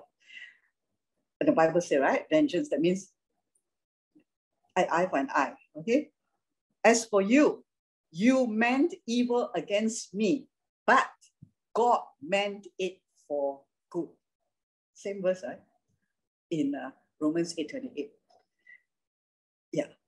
In order to do what? To bring about this present outcome that many people will be kept alive as they are this day. See, God has a very big plan and purpose. That is Romans 8:28, right? That you will fulfill your destiny. For those people who are in this category of Romans 8:28, first you are called, you are invited, right? So you belong to God. Okay? Especially if you are uh, you have that heart to serve him. You know the lovers of god in the uh, in the other version in romans 8 28 to be it's been translated in tpt as lovers all right in other uh, translation or even in the king james is those who love god. Okay so anyway loving god is also both sides Today we love him because he loves us. But it's also nothing wrong, all right? The people who may not understand this, but they are so-called from half law, half grace. There's nothing wrong with half law, half grace people. They also, in fact, they have some of them have more love and for God. All right. Don't, don't become a grace Pharisee. you know, oh, are we all grace on? Uh, you know, you, you, uh, okay. But it's just that they live a little bit harder, okay, because they take staircase, all right, but they love God too, okay? So they, those who love God, those who already, you know, they must have experienced God's love somewhere along their journey of life, okay? Just that they haven't understood full grace, but they love Him, they serve Him, all right? They, they went through not here, there, and everywhere, but they love Him, I think I sometimes much more than people who so-called under grace, you know. They love him, and this is where God said, even they knock here and there, they made mistake, they went through wrong door, they, you know, or people meant evil for them. I will bring about at the end the good. They will still reach their destiny. Okay, but harder lah. okay, but they will still because they love me Okay. All right. So for those people who are, you know, you are uh, mistreated, you know, or people do bad to you in your past and all that, then you, the Lord says, vengeance is mine. I will repay. I will vindicate for you. Right? If there is a necessity to vindicate, and this is where I shared for some of you who know me or heard me for a long time. Right? And I, vindication, I can guarantee you it is real. Because after 17 years, okay, people who in the ministry themselves who did wrong to us can call me from uh, US, they came to Malaysia already because I was in a foreign uh, mission. Okay, I, I, I, first ministry is uh, international ministry, not local. So they're all uh, mission missionaries from US. All the misunderstanding, mistreatment, they didn't believe us, whatever, doesn't matter. 17 years later, I didn't even order, incorporated the company for them, everything, the church for them. 17 years later, as I sit here with you, I can I can still remember the phone call. My staff said, Miss Long, there's a call from you from Mr. Michael something. Yeah, I said, oh, what he wants, pass through. That's one of, you know, new client or what. And he said, are you Miss Mong? they can locate me because I'm a company secretary. So my name is inside the registry all right, of companies. And they know where I was working. They said, Are you so and so? Then I said, Yes. I am so and so from the in uh, the, the, the time international uh, Foursquare Church. And then he said, I want on behalf of this church, I want to apologize to you. What? hey, 17 years. Uh, my son also 17, uh, older by 17 years already. I also forgotten what, and I was not the senior pastor that time, just the, the wife. Okay. Called me and apologized. And then the you know, they found the, the truth. There's too much politics, you know, in the ministry also got politics, I tell you. anyway, also got. So that's why. Okay, so you know, other pastors fighting for power and so-called all this kind of thing. I, I tell you, I'm not interested in all that. Yeah, Gone through already, it's enough. Then they found the truth. After, I think 17 years is quite long, right? okay, so it was the longest one where I saw the vindication of God, you know, where the truth came out. Okay, but before the 17 years, there was earlier one in my office one also two years ago you know, of uh, enter into work. And this this uh, supervisor of mine, head of department, was doing things that are not right. After two years, the Lord vindicated. There's another story I won't tell you. So, so that's why I'm not scared. You to be misunderstood or you know right or wrong or whatever. God knows. All right. And if it needs to vindicate, you vindicate. If there's no necessity, don't worry. I'm going to heaven one day. I still get my reward. okay. If he needs to do it, he will do it. God is God. So don't worry if your office, I think I heard people share a testimony once, you know, God will vindicate. Okay. So God, that's his place. Right. Vindication is part of this Romans 8 28. It will turn out for good.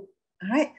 At the end, if it's need to be known who is right, who is wrong, God will make it known. If it's not necessary, then trust God's judgment. All right, but God is God. Okay, so Joseph replied, Don't be afraid. Do I act for God? This is a message version. Don't you see? You plan evil against you. So these are in the cases where people plan evil to sabotage you or, or remove you, as in my previous case of the 17 years. They wanted us out okay? Because as the uh, chairman, right, we, we got a lot of privileges, you know, and those days it's a fighting for money, fighting for power kind of thing, uh, you know. Pastors, they they want to be the top, so they, they, they plan, they plan. You know, it's really scary to see people plan things like that. Plan evil against me, but God used the same plans. you see, don't forget about our God. Okay, He used the same plans for what? For my good. God was with Joseph. When you serve Him, you don't have to worry at all.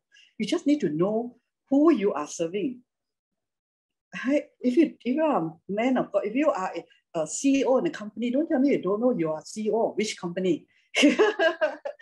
and then you don't even know you are CEO.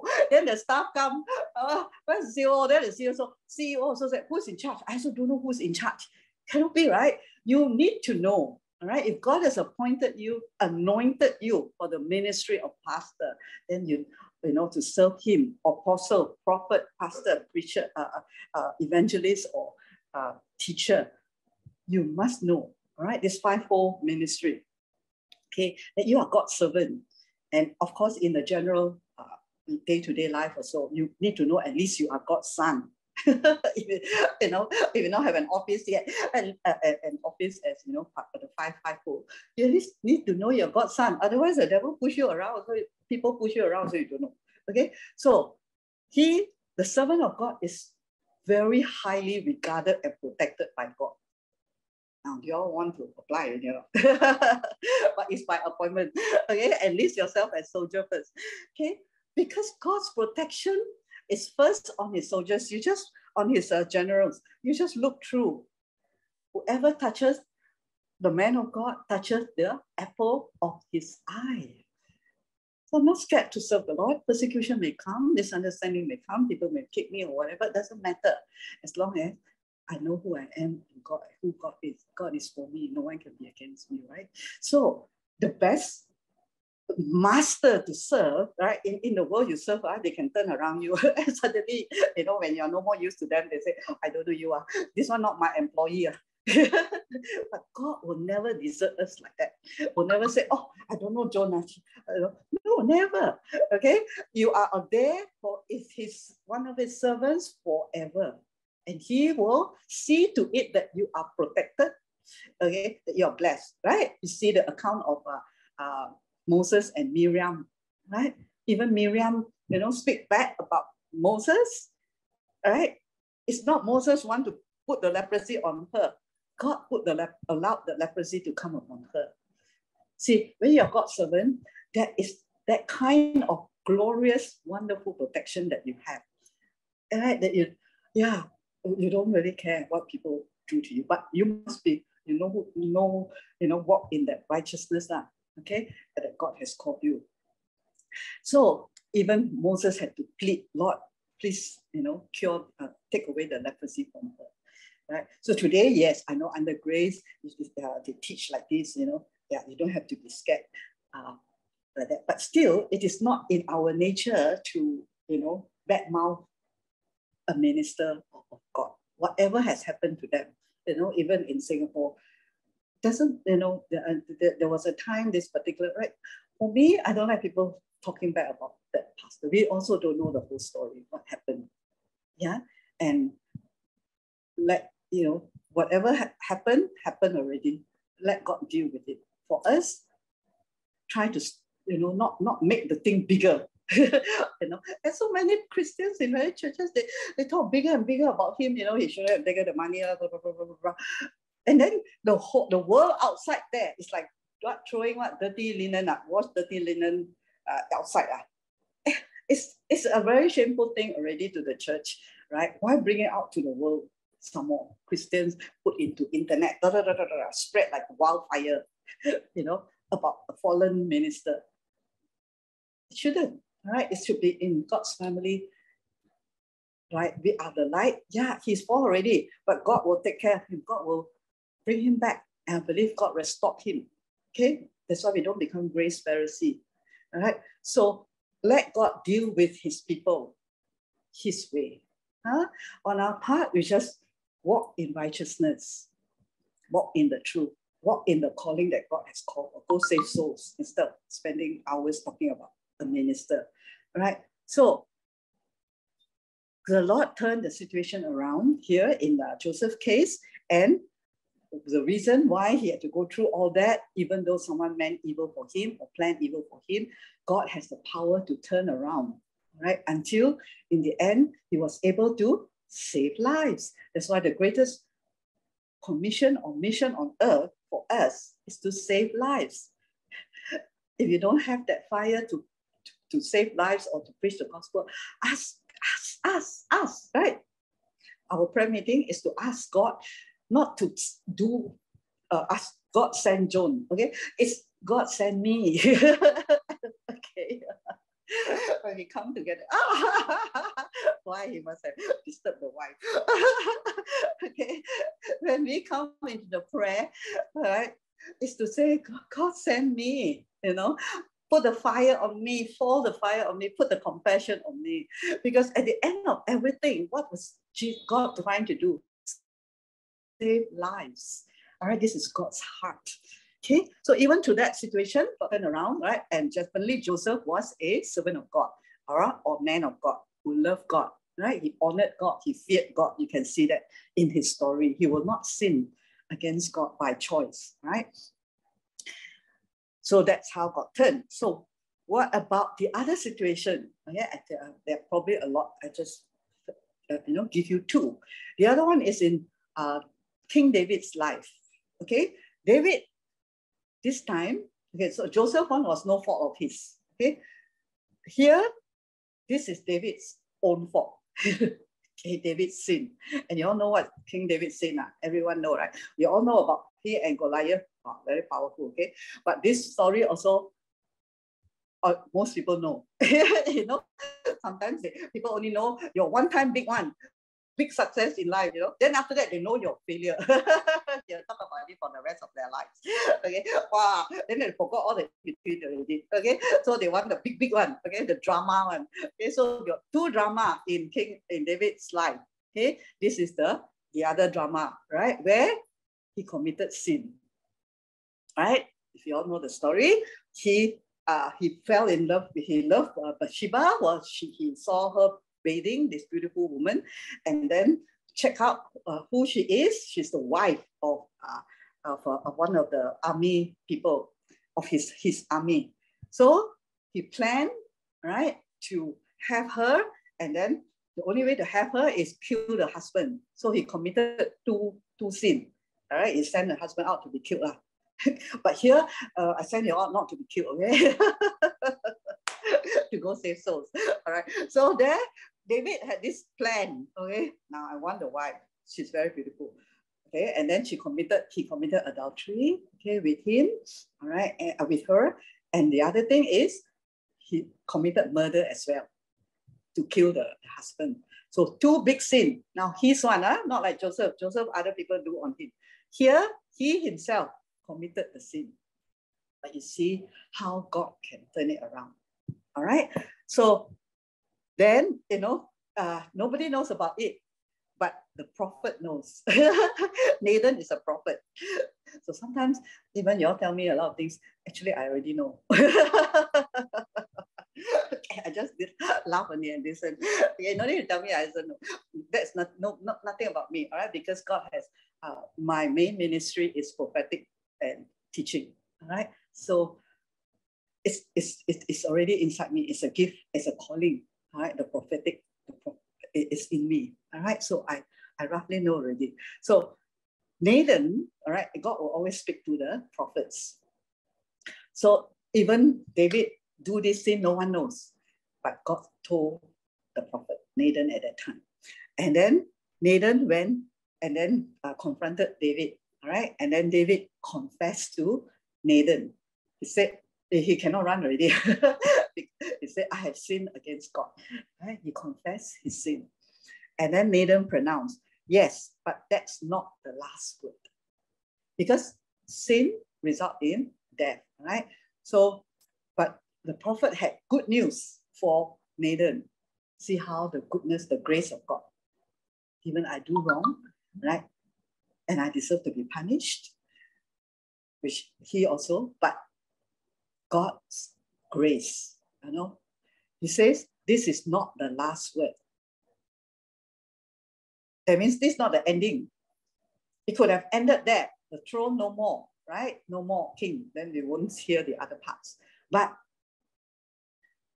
God intervened, right? Romans 8:28. God intervened by his grace this is where the one do the wrong, we go out, out of the shadow, out, out, out of the sun, right? And go into the shadows, right? And we sin.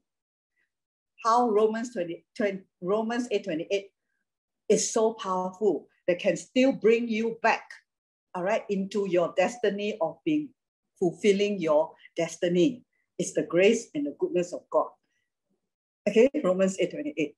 So we may think finish already, or the doctor said that's end, that's the last, you know, die. The doctor's word, last word, or or whichever your your teacher, your parent, or you know, we think man's word, their profession, so it's the last. No, God has the last word, right? Has the last say in our life. That's why we need to really trust God's word. If you don't trust, we miss it. If you don't like Romans 28, very sorry for you. It's very, very powerful. it's like the safety net. It's the grace of God, super powerful grace of God. All right. Here it says everything will. Uh, this is somebody say or not, but I think it's quite a good quote. Everything will be okay in the end. If it's not okay, it's not the end. so if you are in a certain part of your life, that's where David was. You know, he was found out and then he confessed. Okay, he didn't deny, right? That I didn't do this. All right, I did the same thing. All right, something like that. I Also, you know, when you're, you you know you sin, you just admit it lah. You've done wrong already. Don't go around the bush. I didn't lah. This ah that that that. that. Okay, so but then God said, this is not the end. He said, God forgive your sin. So if our life situation not yet, you know, at the end, uh, it's still messy, it's not the end. Okay, because everything will turn out for good. So there was a time in my life I was messy, right? It means not the end yet. okay, so if your life today is messy, God will unmess it. All right, He will be. He has the power to change everything and turn it for good, even though it's our fault. So look here, and this is already God's grace in the Old Testament. God forgive your sin. That's why David, you know, experienced uh, the, the goodness of God, the grace of God. You won't die for it. But because of your blasphemous behavior, I mean, he do his, his sin, all right, the son born to you will die. All right, so he had this uh, this son out of wedlock, right, out of adultery with uh, Bathsheba. So God said that under the law, right, that son had to die. Okay, but it's not the end. He hasn't finished his destiny yet. okay, so beautiful, right? We've done something wrong. There will be consequences. So sometimes in this world, okay, if you kill somebody, you may have to go to jail. Okay, so it doesn't mean that for, uh, for uh, everything work out for good then you just break every single law. And then you say, God, you say everything work out for good, now get me out of jail.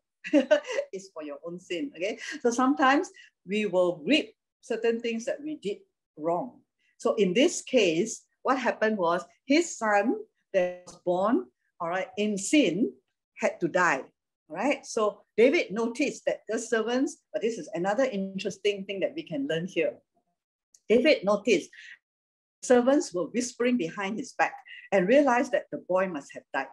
So after the prophet told him that, right, this is not the end, but your son, this one will die. And then he heard that the, the servant said, the child has died.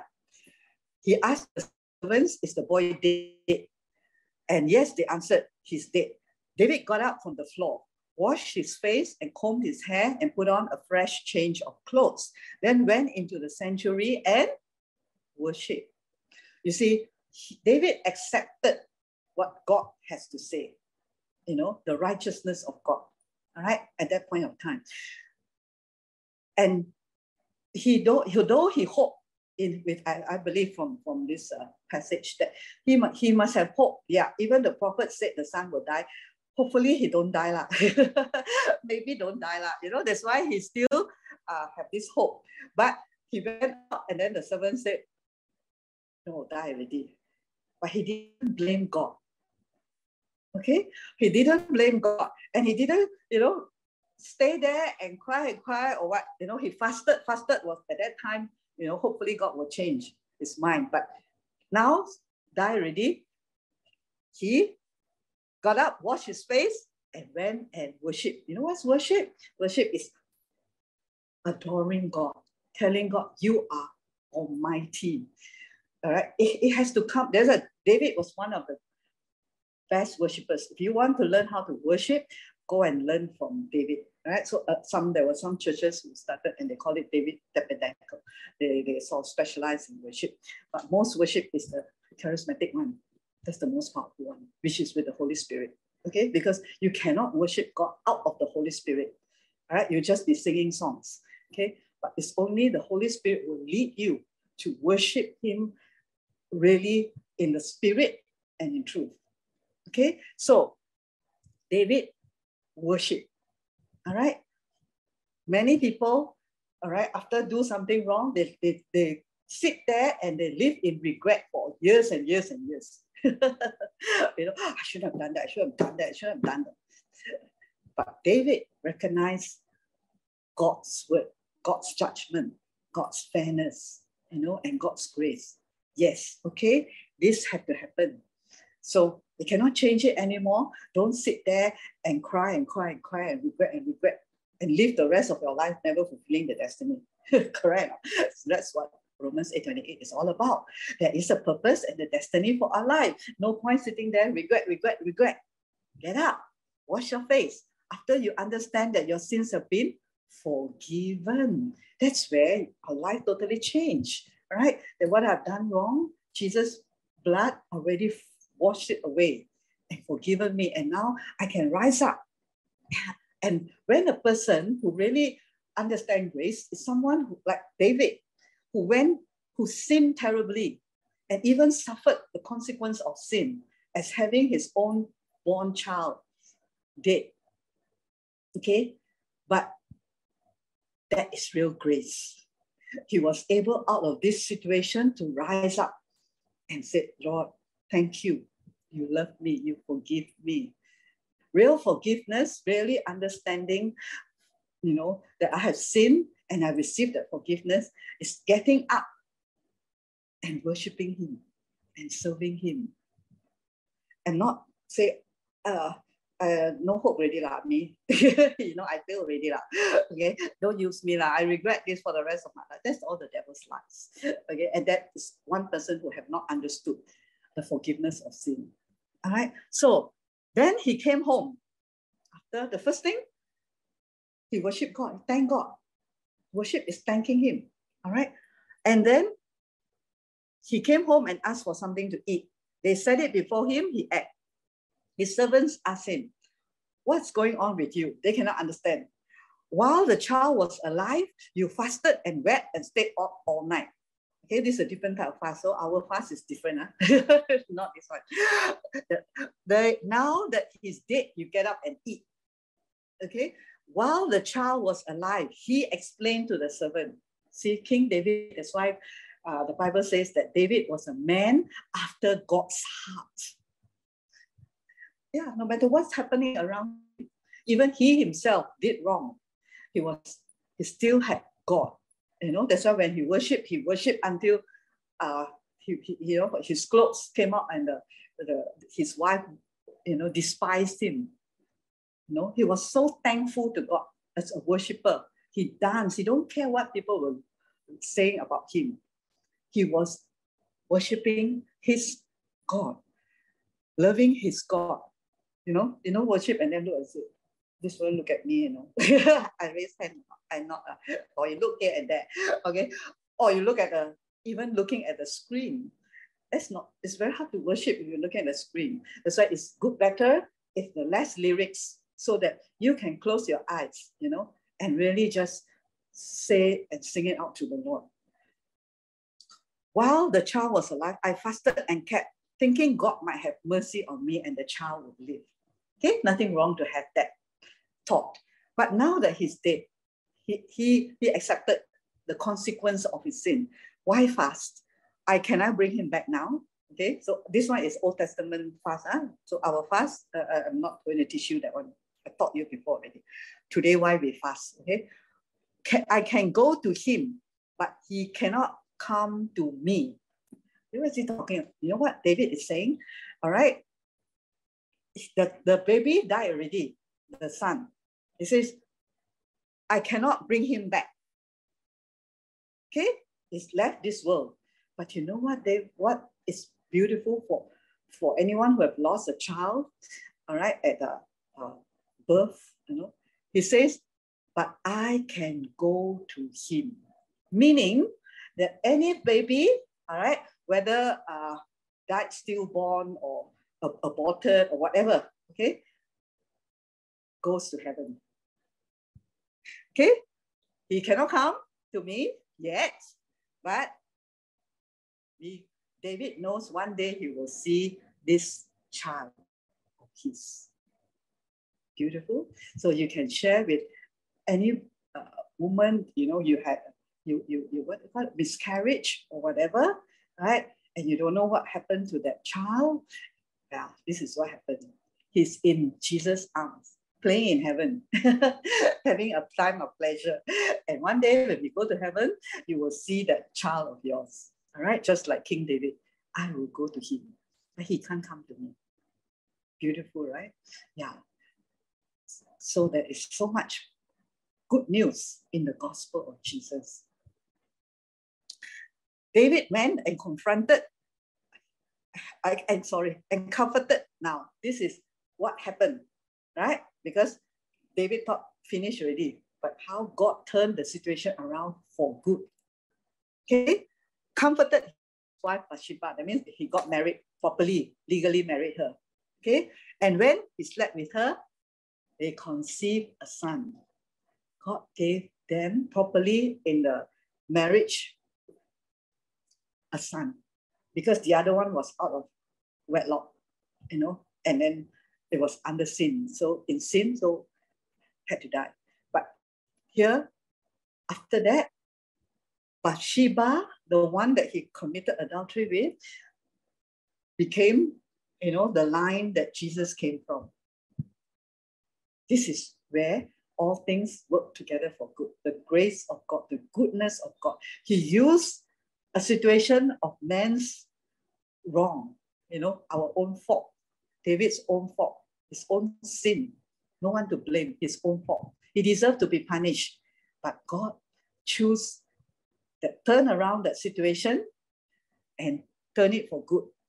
Okay, after he, he made right, okay, by marrying uh, Bathsheba. Then when the when he slept with her, they, they had a son. Not easy sometimes, right, to, to have babies. That they, you know, recently I asked them, why uh, this, this couple married so long? Uh, uh, still, still not just a normal question that we always ask. And then the person said, "You think very easy to have baby? Ah? Oh, okay, okay."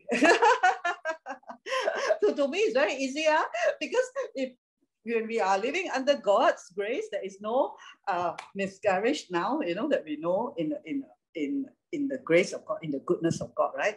Right? Your, your womb is blessed. So I gave you all the confession already. Under the blessings is that there is no uh, curse. There is no uh, person who cannot conceive. Okay, this is blessing. Cannot conceive is a curse. So anyway, so God had a special love for him, and they call him Solomon. Isn't it? Solomon became the uh, wealthiest man on this planet on earth, right? Even to be to today. All right. And more, more, more than that, he uh God used him, as I said, the line for the line came from Bathsheba. Okay.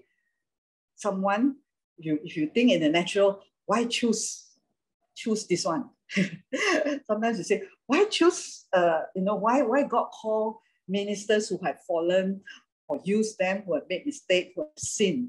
Why not use someone very righteous, never seen before? God wants to display his grace and tell us that it's not our own righteousness. It's not our own, you know, uh, this one. Your God choose you because this fellow never seen before. the more mistakes you have made and you realize it, the, the more wonderful God can use you not to ask you to go and make it, but this is how actually God bring up his generals. A lot of it, a lot of them. I'm not saying all, right? But a lot have to go through that. I, I, I, I personally went through that. You know, I thought my whole ministry ended already when I make a wrong decision. But well, it was like a journey, you know, and That's why I'm still here with you today. Otherwise, ended a long time ago already. right? Long, long time ago. Okay.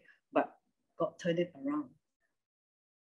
And the wisdom that comes, the wisdom that David had. You know, David had, and Solomon had a lot of wisdom. David was committed so-called very big sin. But he, he, he wrote very beautiful psalms. Out of the biggest sins, right, he understood the heart of God. If he had never sinned, never made mistake, he would never have understood God's heart for humanity, for people, for his people. Those who fell along the way, those who did things that you know they didn't want to do, but they did it. Those who did wrong, the prisoners, those who went out of prison, God's heart was for them. But who understood David? David, because he did that. you know, you ask another very self-righteous person, they will say, kill them. they don't deserve to be the ancestors of Jesus in the righteous line. God saw him as righteous all the way. That's why if you look into the New Testament, David talked about the righteousness of God, that God imputed. How blessed are those to whom God does not impute sin, but gave them his righteousness. It's in Romans. Besides Abraham, David declared that because he experienced right sinning and receiving God's forgiveness, which is means his righteousness. And these are the people who will understand God's heart more than those who have never done anything wrong because most this mostly are the Pharisees, self-righteous.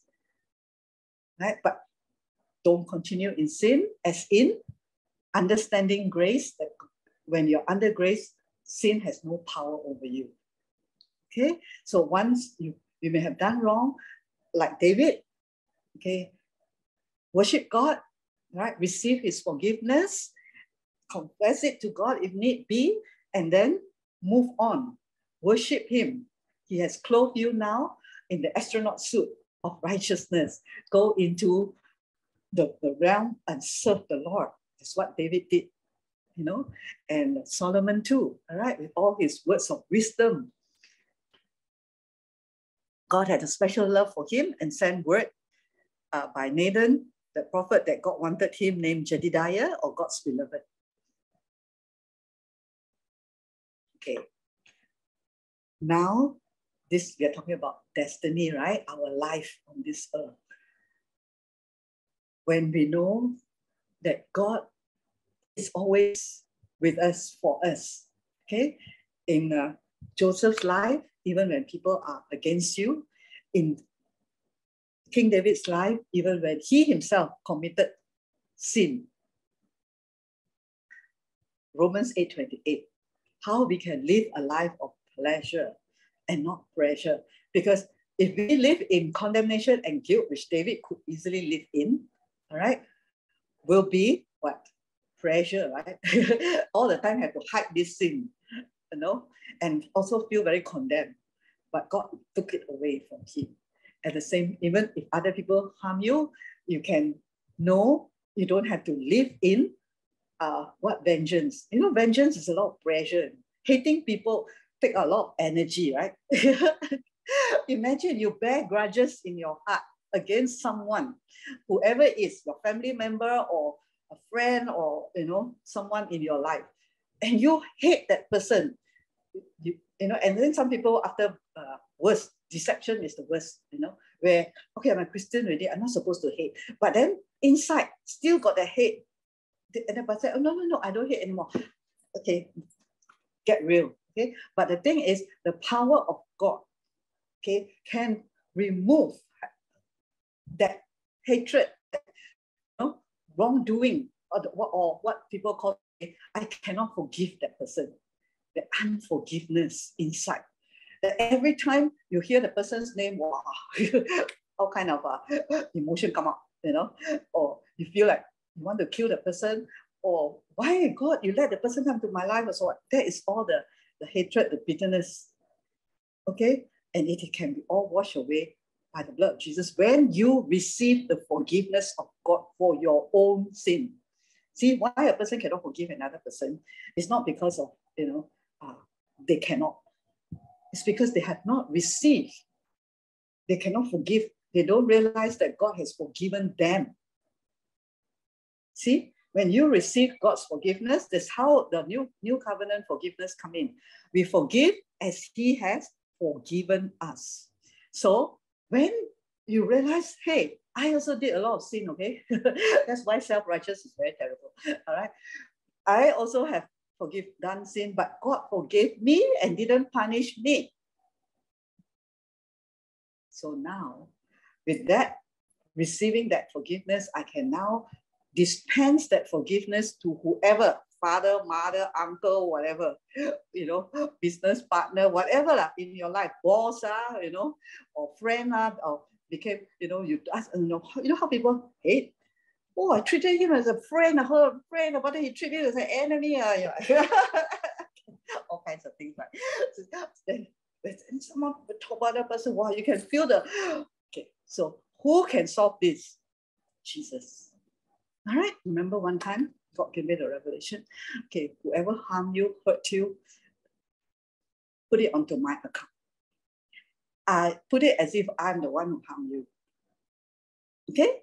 And then you say, I want that person killed. you see movie also got, right? You know, he killed so many people. Uh, he deserves to, to die. That's what we always, when we read papers, this rapist, uh, this one, we always say what? That person deserves to die. That person deserves to be punished. Then Jesus said, God's heart is not like that. He said, yes, that sinner, yeah, deserve to be punished, but I took that punishment already. So when you curse the other person, you're cursing Jesus. because he said, I take his place, you know, okay. So what happened when Jesus said, you forgive him on account of me? Is that okay? Yeah, you forgive that person on my account because I have forgiven him. I have forgiven her. Right? Okay, so this can sometimes, you know, until we have the revelation understanding, we cannot do it, right? Because we are still in the flesh. But this is when we understand in the spirit what Jesus has done for us. That's why Romans 8 talk about this life of pleasure. Right? And you don't carry that hurt anymore in your in your heart. The heart was not meant to carry all the hurts that people hurt you in the past. You will die of heart attack. Too much, you know, to carry. I, I, so later we're going verse what your heart was created to carry, not all those hurts, all those pains that you know people did back against you, like Joseph. He never carried it. That's why at the end he was able to forgive all his brothers because he saw a bigger picture, all right, of God already forgiven them, forgiven him, and how God's ultimate purpose is to save lives. He's not caring about these people who put him in jail or whatever. He saw the bigger picture that God's heart was to save lives. Yeah, that's why I, I need to bring you all to that. Otherwise, you'll be in a little small picture of our life. My father-in-law, mother-in-law, sister-in-law, brother-in-law, you know, who hurt me, who killed me, who, you know, and a small picture. But the big, big picture of God is lives. Okay, he is interested to save lives. Jesus came to die on the cross to save lives. And we, the devil put us right around around our life. One life mean. Okay, your life saved already lah, okay? Don't worry, you'll go to heaven. Okay, so now live the life of pleasure. When you see the bigger picture, it also help you to forget all the small things that don't matter in life, right? So I solemnly instruct you. Uh, uh, Timothy, this is Paul writing to Timothy. Remember, Romans 8 28 is about the call of God on people who want, who love Him, right? And His lovers, He love you also. And they will, they will turn it everything around. Whatever wasted years, doesn't matter. He can turn it around and make your last years like you know minutes to hours ah. you know? Yeah you may have wasted a lot of years but the last few years of your life is like 30 years serving the lord. So fruitful you know? Yeah you're able to bring life to others. Yeah i love that. So instead of minutes to hours is you know years to i don't know how many years. Beautiful right? He can turn it around.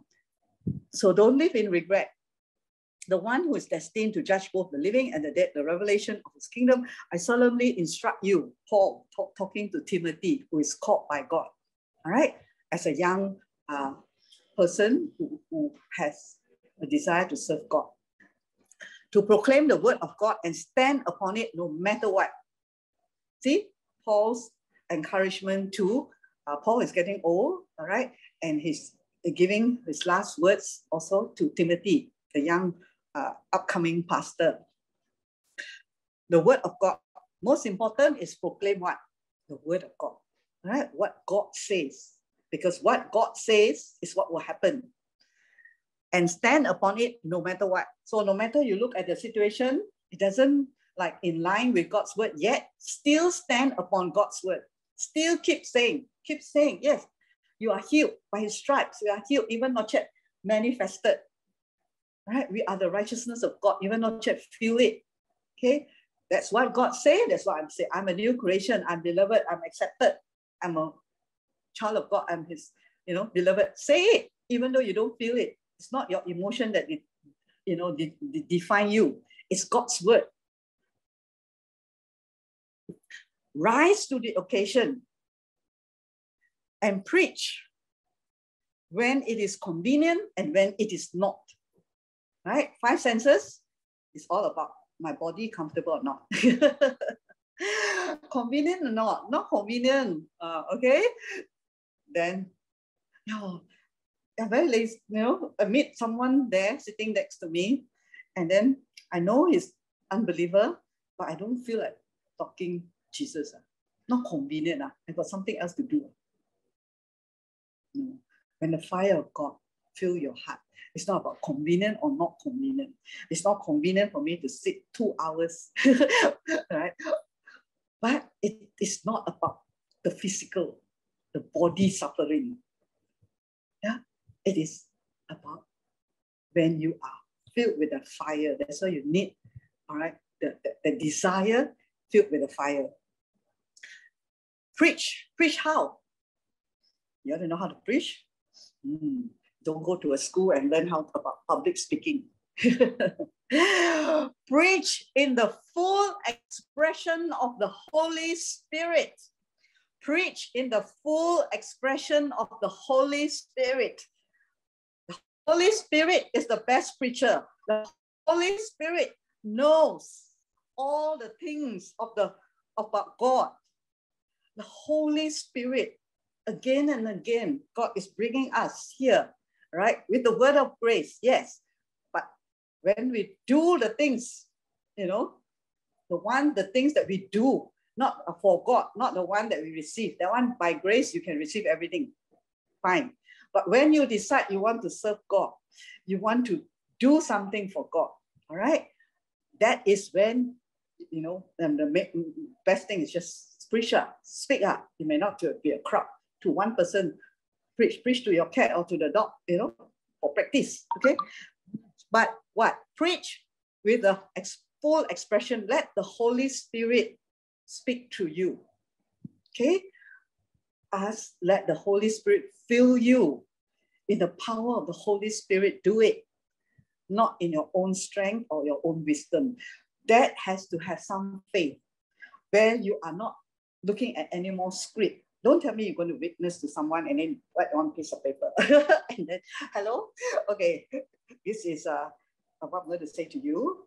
Okay, uh, Jesus died on the cross. Do you want him? Hmm. Okay, okay, now the sinner's prayer is like this. Follow after me. Okay. You have a mighty Holy Spirit. The most important is as you feed yourself, you understand, and you need the Holy Spirit to help you understand okay, to catch the revelation and the truth of God's word. Otherwise, people will be hearing the preaching, you know, God's word for umpteen years and never catch. Okay, so but uh, if you have already got the Holy Spirit, you have this hunger, okay, you have to take a step of faith. Okay, it's faith, all right? Faith. faith is what?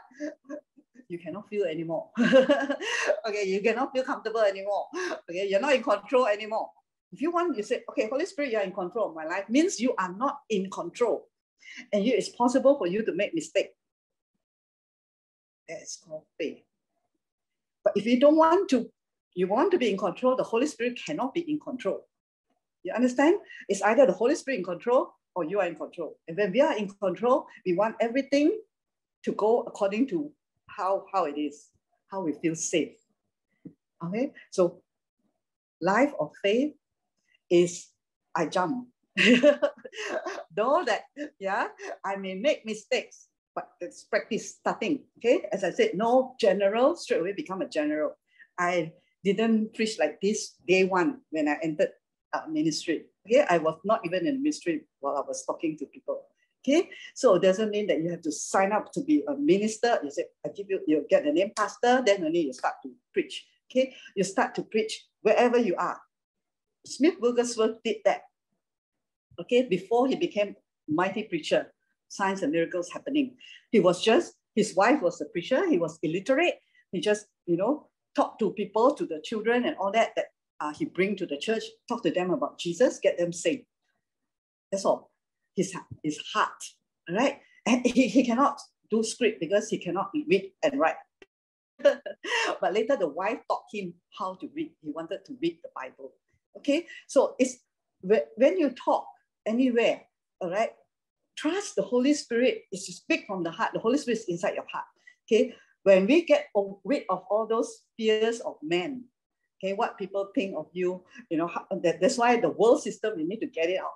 The world put a lot of all this over us, you know, that uh, you need to be good, you need to look good, you need to uh, be perfect, you're a leader, you are, wow, get rid of all that. okay, because it's either you move that way or you move Holy Spirit way. Holy Spirit way is you are in control. I can look like a fool. Okay, when the physical meeting comes, you know, when, when we had Holy Ghost meetings, we all look like fools rolling on the floor. That's why an ex- a way of expecting, we were all told when I was younger in the early days, right? You want to come to Holy Ghost meeting? Ladies must wear pants. okay? Because you don't know what the you know what will happen. Some will roll, you know, your legs go up and down. So when you wear skirt, it's inconvenient. Only the pastor can wear skirt. the rest, but, but if you don't want, then it's fine. Okay, but really, when the real full power, what we see a little bit of falling down is very little bit. You know, there is much more. And when when the Holy Spirit, why he has to get rid of all this by the power of the Holy Spirit through when the manifestation comes, is to get rid some things we cannot even get rid of by we, we keep on speaking the word of God, speak, speak, speak, also cannot. Okay, all these fears cannot. But the moment the Holy Spirit comes and you allow him to, to you know, make a fool of yourself, so called, right? After you come out from the whole thing, you don't really care what people, uh, what you look like anymore. Who want to laugh at you? Laugh, laugh. I'm having a wonderful time with, with God. You can laugh all you want. I experienced, you didn't experience, okay? They say, oh, you look so silly, you know, your legs up, lah, you're rolling here and there, and then you are laughing, you know, like a fool like that. But when you come out from that experience, I tell you, I experienced it before because I was a very self-conscious person also in the past, right? Long, long time ago. I was scared what, you know, it must look very dignified, you know.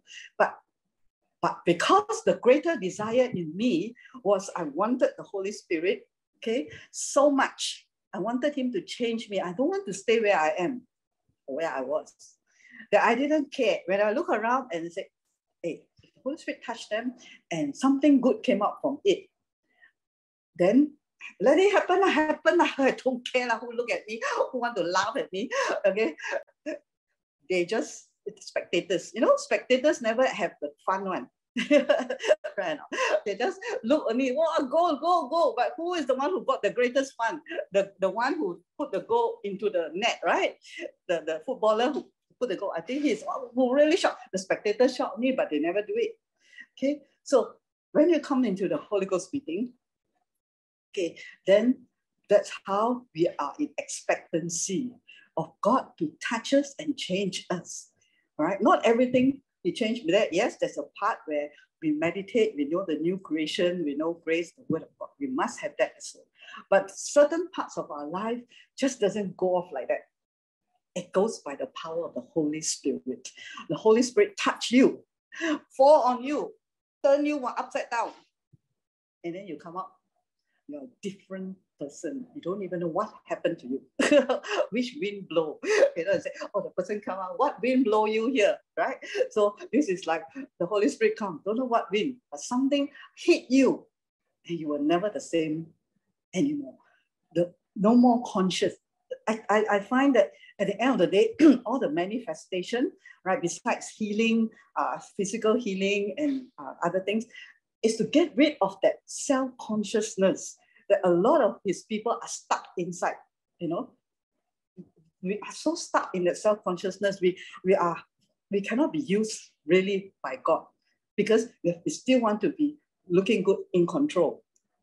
And the Holy Spirit comes and he's after that, you know, when you yield to whatever he's doing, you're no more in control. you know, and after that, you wake up, you're so good. I tell you, it's so good. You feel free. You're so free. You know, inside you, inside out, you don't really care. You go out and you talk about Jesus like the drunkard. Lah. That's why when the Holy Spirit come in the book of Acts, they were like drunk people. Drunk people, are they self-conscious? Any one of you drink, got drunk, and then can think straight. And I said, I'm a drunk already, but uh, I don't want to behave like this. No, right? The drunk person don't even know where they're going.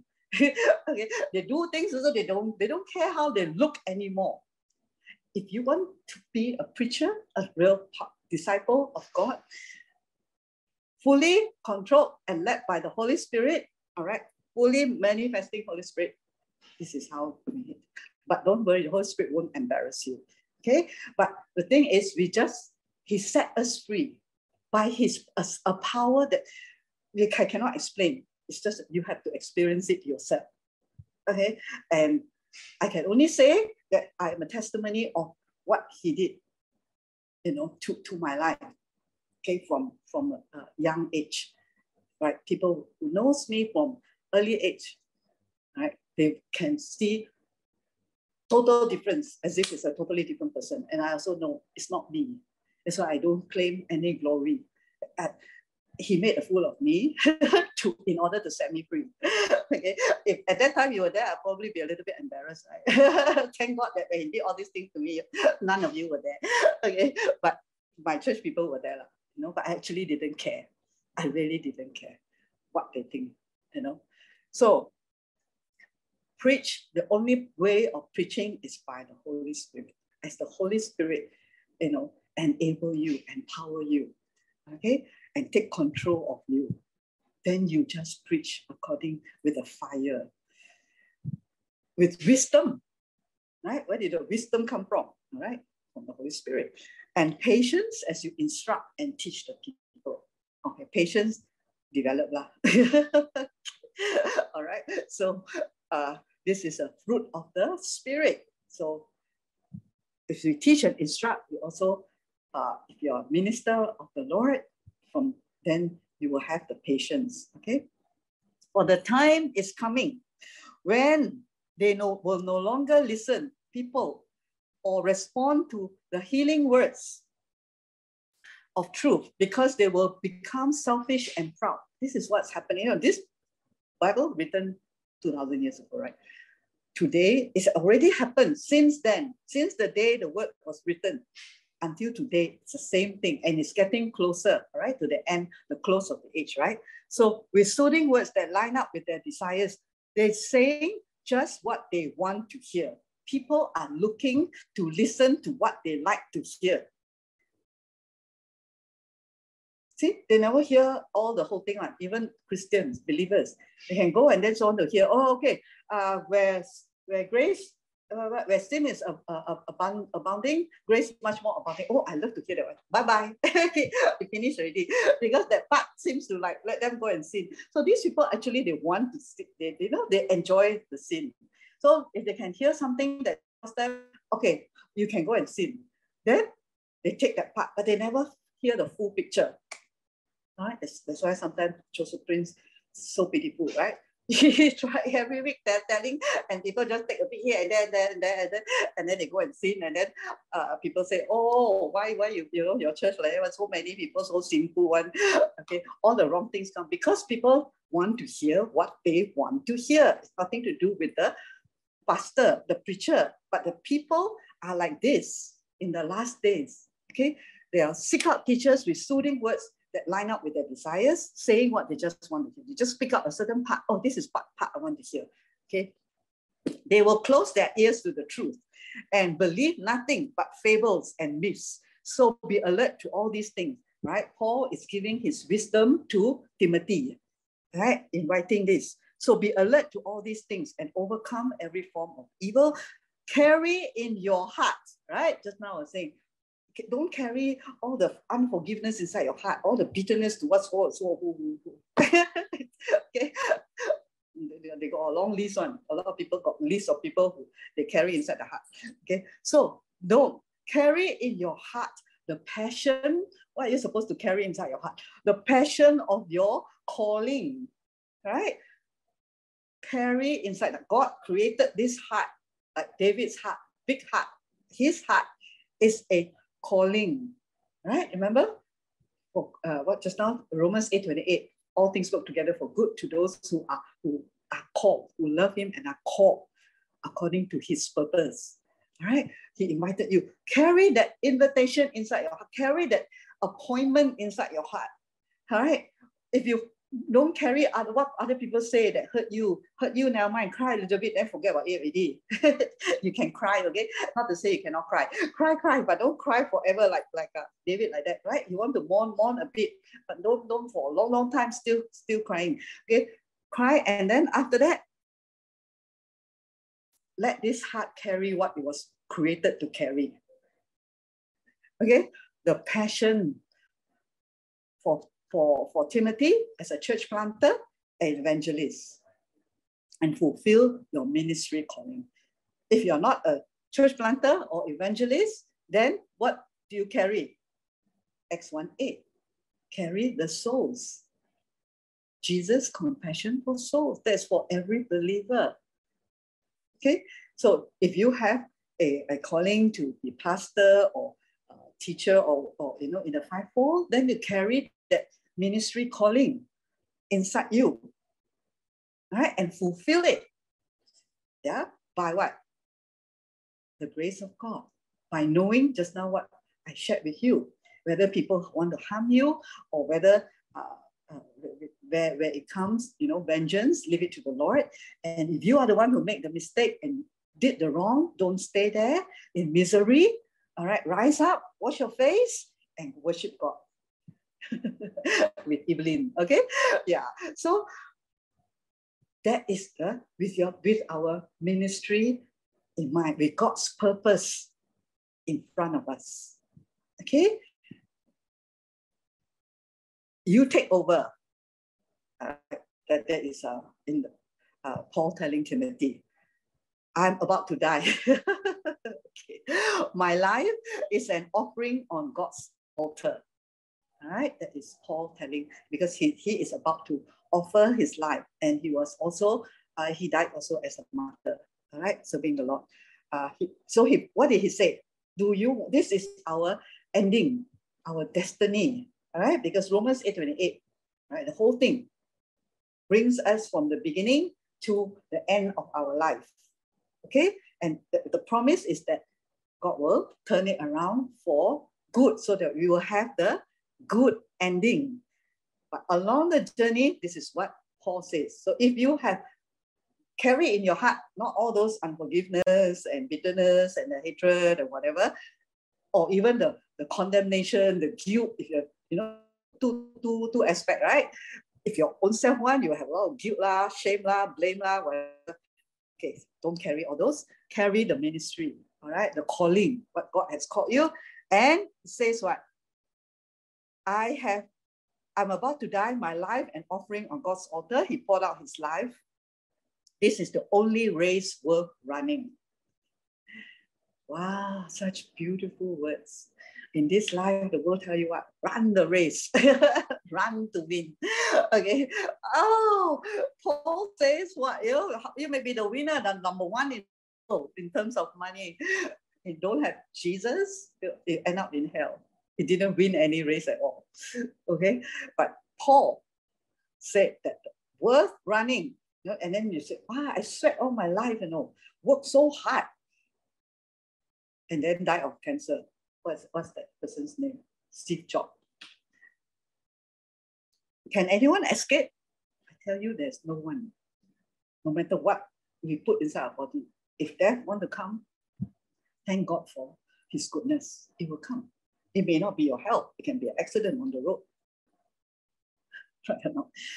But thank God we don't have to have all the fear all these things because Jesus determined our destiny. All right. God determined our destiny. If you are serving God, uh, yesterday I quoted one uh, one step, uh, quote of a very a great man of God, George uh, Whitefield. I'm immortal until I fulfill God's purpose for my life. All right. So Paul also, you see, in the new creation, he can actually determine when he wants to go. Exactly like Jesus. But he has already run the race. He says, this is the only race. Tell you, young people, old people, whatever people, whatever age, don't be deceived by the world. This is the only race worth running. And run hard, right to the finish. Believed all the way. Remember, believe means what? Faith. Trusting in Him, not relying on my five senses or what the world can offer. Believing Him. He say this, I do this even I may not see the result at the moment. Okay, I still believe. It's a life of faith. A life of pleasure is a life of faith. The moment you come out from faith, then you go into pressure. okay, because only believing God brings you pleasure, all right, because you're trusting Him to turn situations around. But when you go back into no faith, then it's pressure, very pressure, okay? Because you are depending on the temporal, what the words of men and what your body is happening to your body. That's super pressure, okay? But when you have believing God's word, no worries. okay, why you worry? Because God said, right? I will take care of you. God said, I'll heal you. You won't die of sickness and disease. You will die like Paul said, you know, ah, mother, John. okay, preaching to the last breath. Okay, the gospel of Jesus Christ. Huh? Or until he come and take us all. Isn't that pressure or pleasure? It's pleasure, right? So all that's left now is the shouting.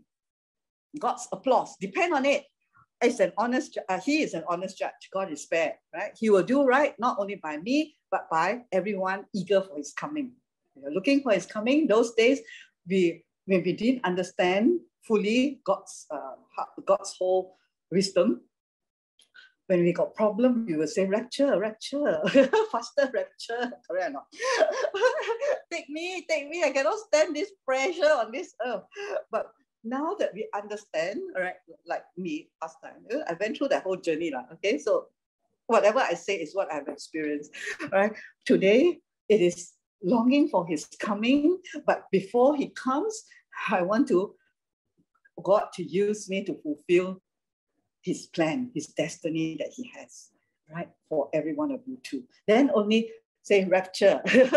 if not too early rapture, if we go there, we are I'm not ready. I God send me back, can or not? I think there's so many things more to do for you. Okay, so I have fought the excellent fight, or I have fought a good fight. What fight is that? not the boxing. Huh? It's the fight of faith. Okay, yeah, it's the fight of faith, which means what? You have to faith is like a fight because your whole body is telling you to rely on your senses. Okay, rely on what you see here on this earth, how you feel with the emotion, all the negative thoughts, all the uh, world wisdom. It, that's why you have to fight in that sense, fight against it. Okay, yes, you rest. There's one part of resting.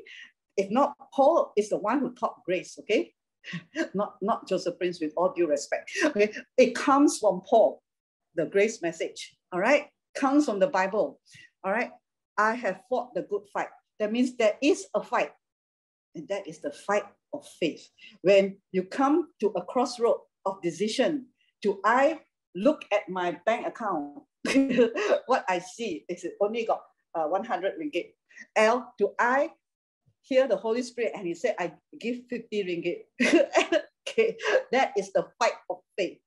Where I choose to go into a realm where I don't, I cannot feel anymore. I cannot, I'm not in control. I don't know. But I trust God's word say that when I sow this seed, God will multiply my resources. Okay, this is a fight of faith.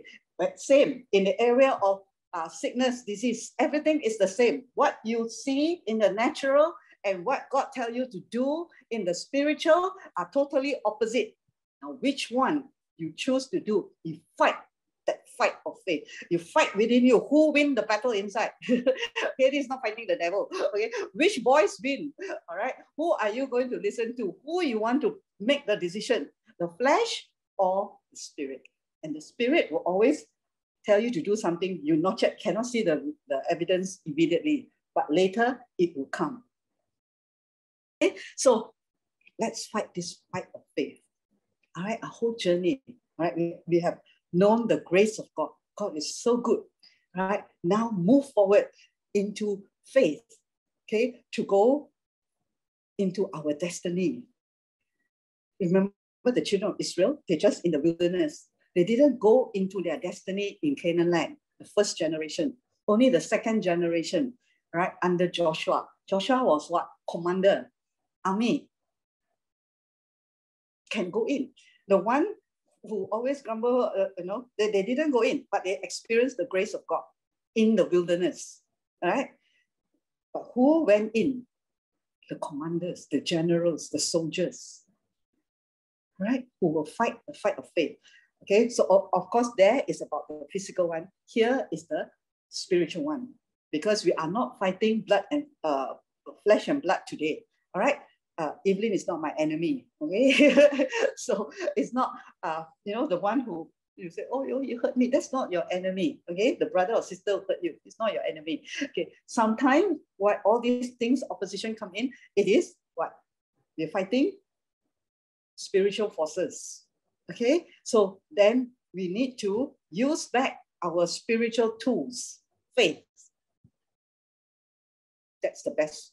All right. I have finished my full course. Ah, you all finish your course or not? the first one. Okay, second one, I need to drop out. Okay. Okay, no, no, no. It, it, I, I don't put you, uh, you have to or what. Okay, but what it means is that the course that God, the, the, the, the journey, you know, the, the, what God has set for him. The, he run the race, all right? Finish it, okay? Don't drop out. I believe that Romans 8.28, when we live in that understanding, we won't drop out. If you don't understand that, you may drop out halfway. Okay, so understand that there is, there is God's grace in your life and you have that calling and you want to fulfill that destiny and God will help you fulfill it. If, even if you have to take many rounds, you know, go to the wrong place, open the wrong door, enter the wrong door, He will still bring you into your destiny, right? As long as deep inside you know, right? You love him and you you treasure that call. Okay? Then finish it, run that race. Don't come out halfway. Okay? Because it's not your strength, it is God's strength. Remember, He sent you the Holy Spirit to give you the power to run this race. Sarah, you have a uh, calling, all right, to you have a desire, you love the Lord, okay, to serve Him, to minister, to evangelize, to preach the gospel. Okay, you may have gone round and round for a number of years, all right, wrong, go through wrong door, you know, confused and whatever. But today, God, by Romans 8 bring you back, right, into the destiny that God has for you. And today, just go, go forth, right, go forth, fight the fight, and then go forth, finish the course. And then what happened? keep your heart full of anger. Trick you in case some go to sleep. A heart full of full of faith. Joy, joy, Huh? okay, full of faith. joy. Uh, yes, but this very clearly, in order to finish the race or your destiny, okay, the joy, the peace, all will be there. Okay, that will help you. But for you to finish this Full of course faith. full of faith. Yes, faith. That means I still believe God. Okay, I believe Him all the way, no matter what the situation look like. It's like I'm, I'm at the dead, dead end. It's like, you know, I, I cannot come. There's so many challenges. I cannot conquer. It's just like the children of Israel, right? So many things happening, right? Against, right? But you say, what? I still believe God. I still believe my destiny. I still believe what God has called me to do. He has begun in my life. He will finish it. I'm living testimony of it, okay? Because my, my life's supposed to end a long time ago already, whole ministry. But God turned it around. Romans 8:28, you know, at, at that time when I made wrong decision, there were very, the time I don't know about who, grace, half, uh, law, half grace. The very people that I love, you know, uh, and, and they questioned me and said, why did you do that? And I said, I don't know. At that time, I have no idea. But I only know Romans 8:28. I said, I just don't know. I'm wrong. I don't know how to come out of it, but I just know there's a verse, Romans 8:28. It's the only thing I can answer you that God, uh, you know, it will work. uh, All things will work for good. That was like years, right? Before the before uh, I came out of it, and that person said, "You cannot use Romans 8:28." Wow, very very lawful. Okay, you cannot use Romans 8:28. I don't know what to do. I was confused also. Am I wrong in using Romans 28? Because I really don't know whether I ever come out of this situation, whether it's the end of my ministry. But thank God. Finally, Romans 28, I understand. When he turned around everything, Romans 28 is real. Real, more real to me than any verse in my life. That he really turned around. He can turn around my own failure, my own mistake, my own wrong decision, and make it turn it for good so that many lives can be saved at the end.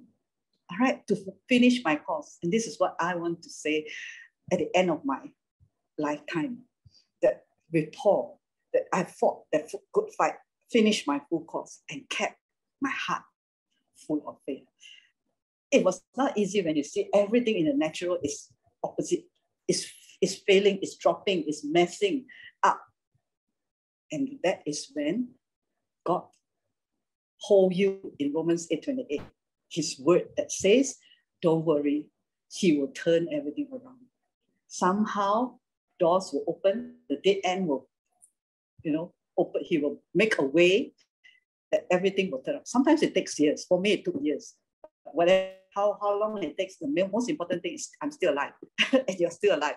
That you will still have your good ending to fulfill your destiny because of God's faithfulness. There's a crown of righteousness waiting in heaven for me. And I know, ah, I see uh, Madam, uh, Madam uh, Tang, so beautiful to see your face, okay, in the Chinese one, Zoom. So beautiful, right? I speak to this to you, Madam, uh, Madam, Madam Tang, because there are two Madam here. Confused. Okay, this beautiful verse is for you. Okay, there's a crown of righteousness waiting in heaven for me, for you. All right, I know that my Lord will reward me on His day of righteous judgment, and this crown, ah, I can see that crown on you. Madam Tang. And this crown is not only waiting for me, Paul says. It's not for me only, right? It's for everyone who all who love and long for his unveiling, which is every one of you here. Just, you know, time passed very fast. You think that this will take another 20, 30 years? No, very fast, right? We will be reaching that day. And you remember this sermon, okay? that your crown, yes, on Evelyn Goh, Evelyn Zoe, every one of you, all right? This is where Jesus will put the crown of righteousness on our head. And if you happen to be a martyr for him, you get extra crown. There are a lot of crowns, okay? Different, different one, okay? So, well done. And the words that Jesus said, better than any man say to you, good job, ah, well done, ah. what they give you? you just feel good for a while only, right? Correct?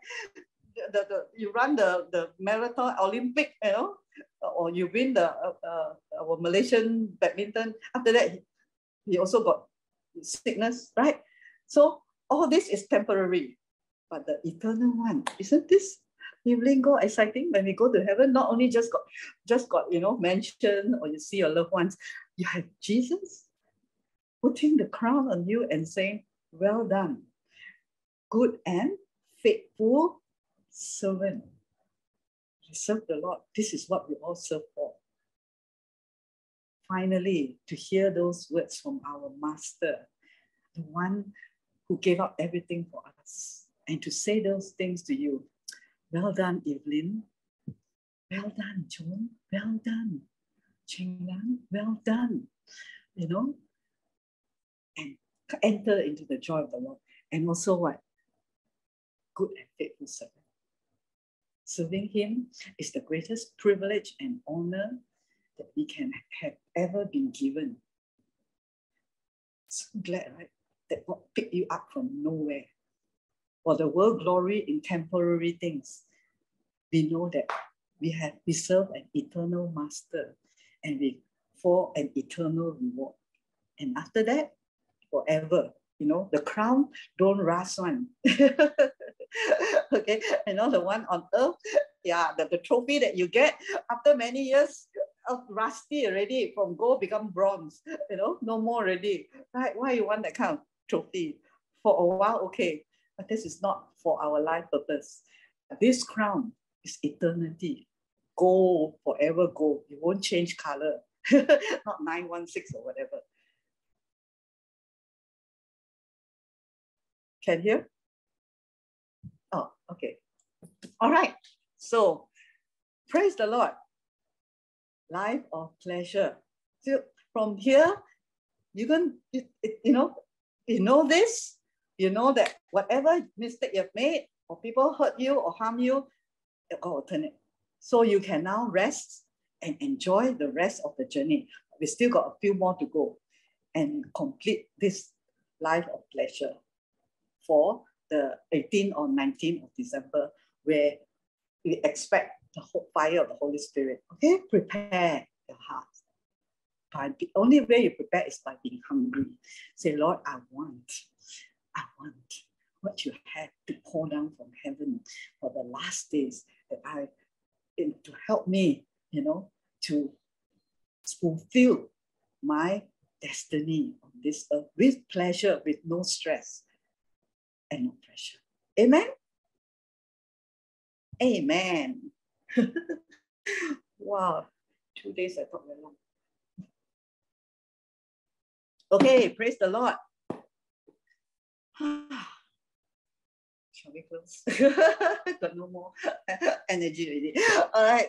So, uh, okay, are you you enjoy or not? Come give me some encouragement, at least not your head. okay, yeah, good to see you uh, Venice, Uncle Ling, Sarah. Okay, all of you will fulfill your destiny. Okay, Romans 8 28. All right, God will turn around. If He can turn around my life, He can surely turn around all your lives. Amen. For good. Okay. All right. Praise the Lord. Uh,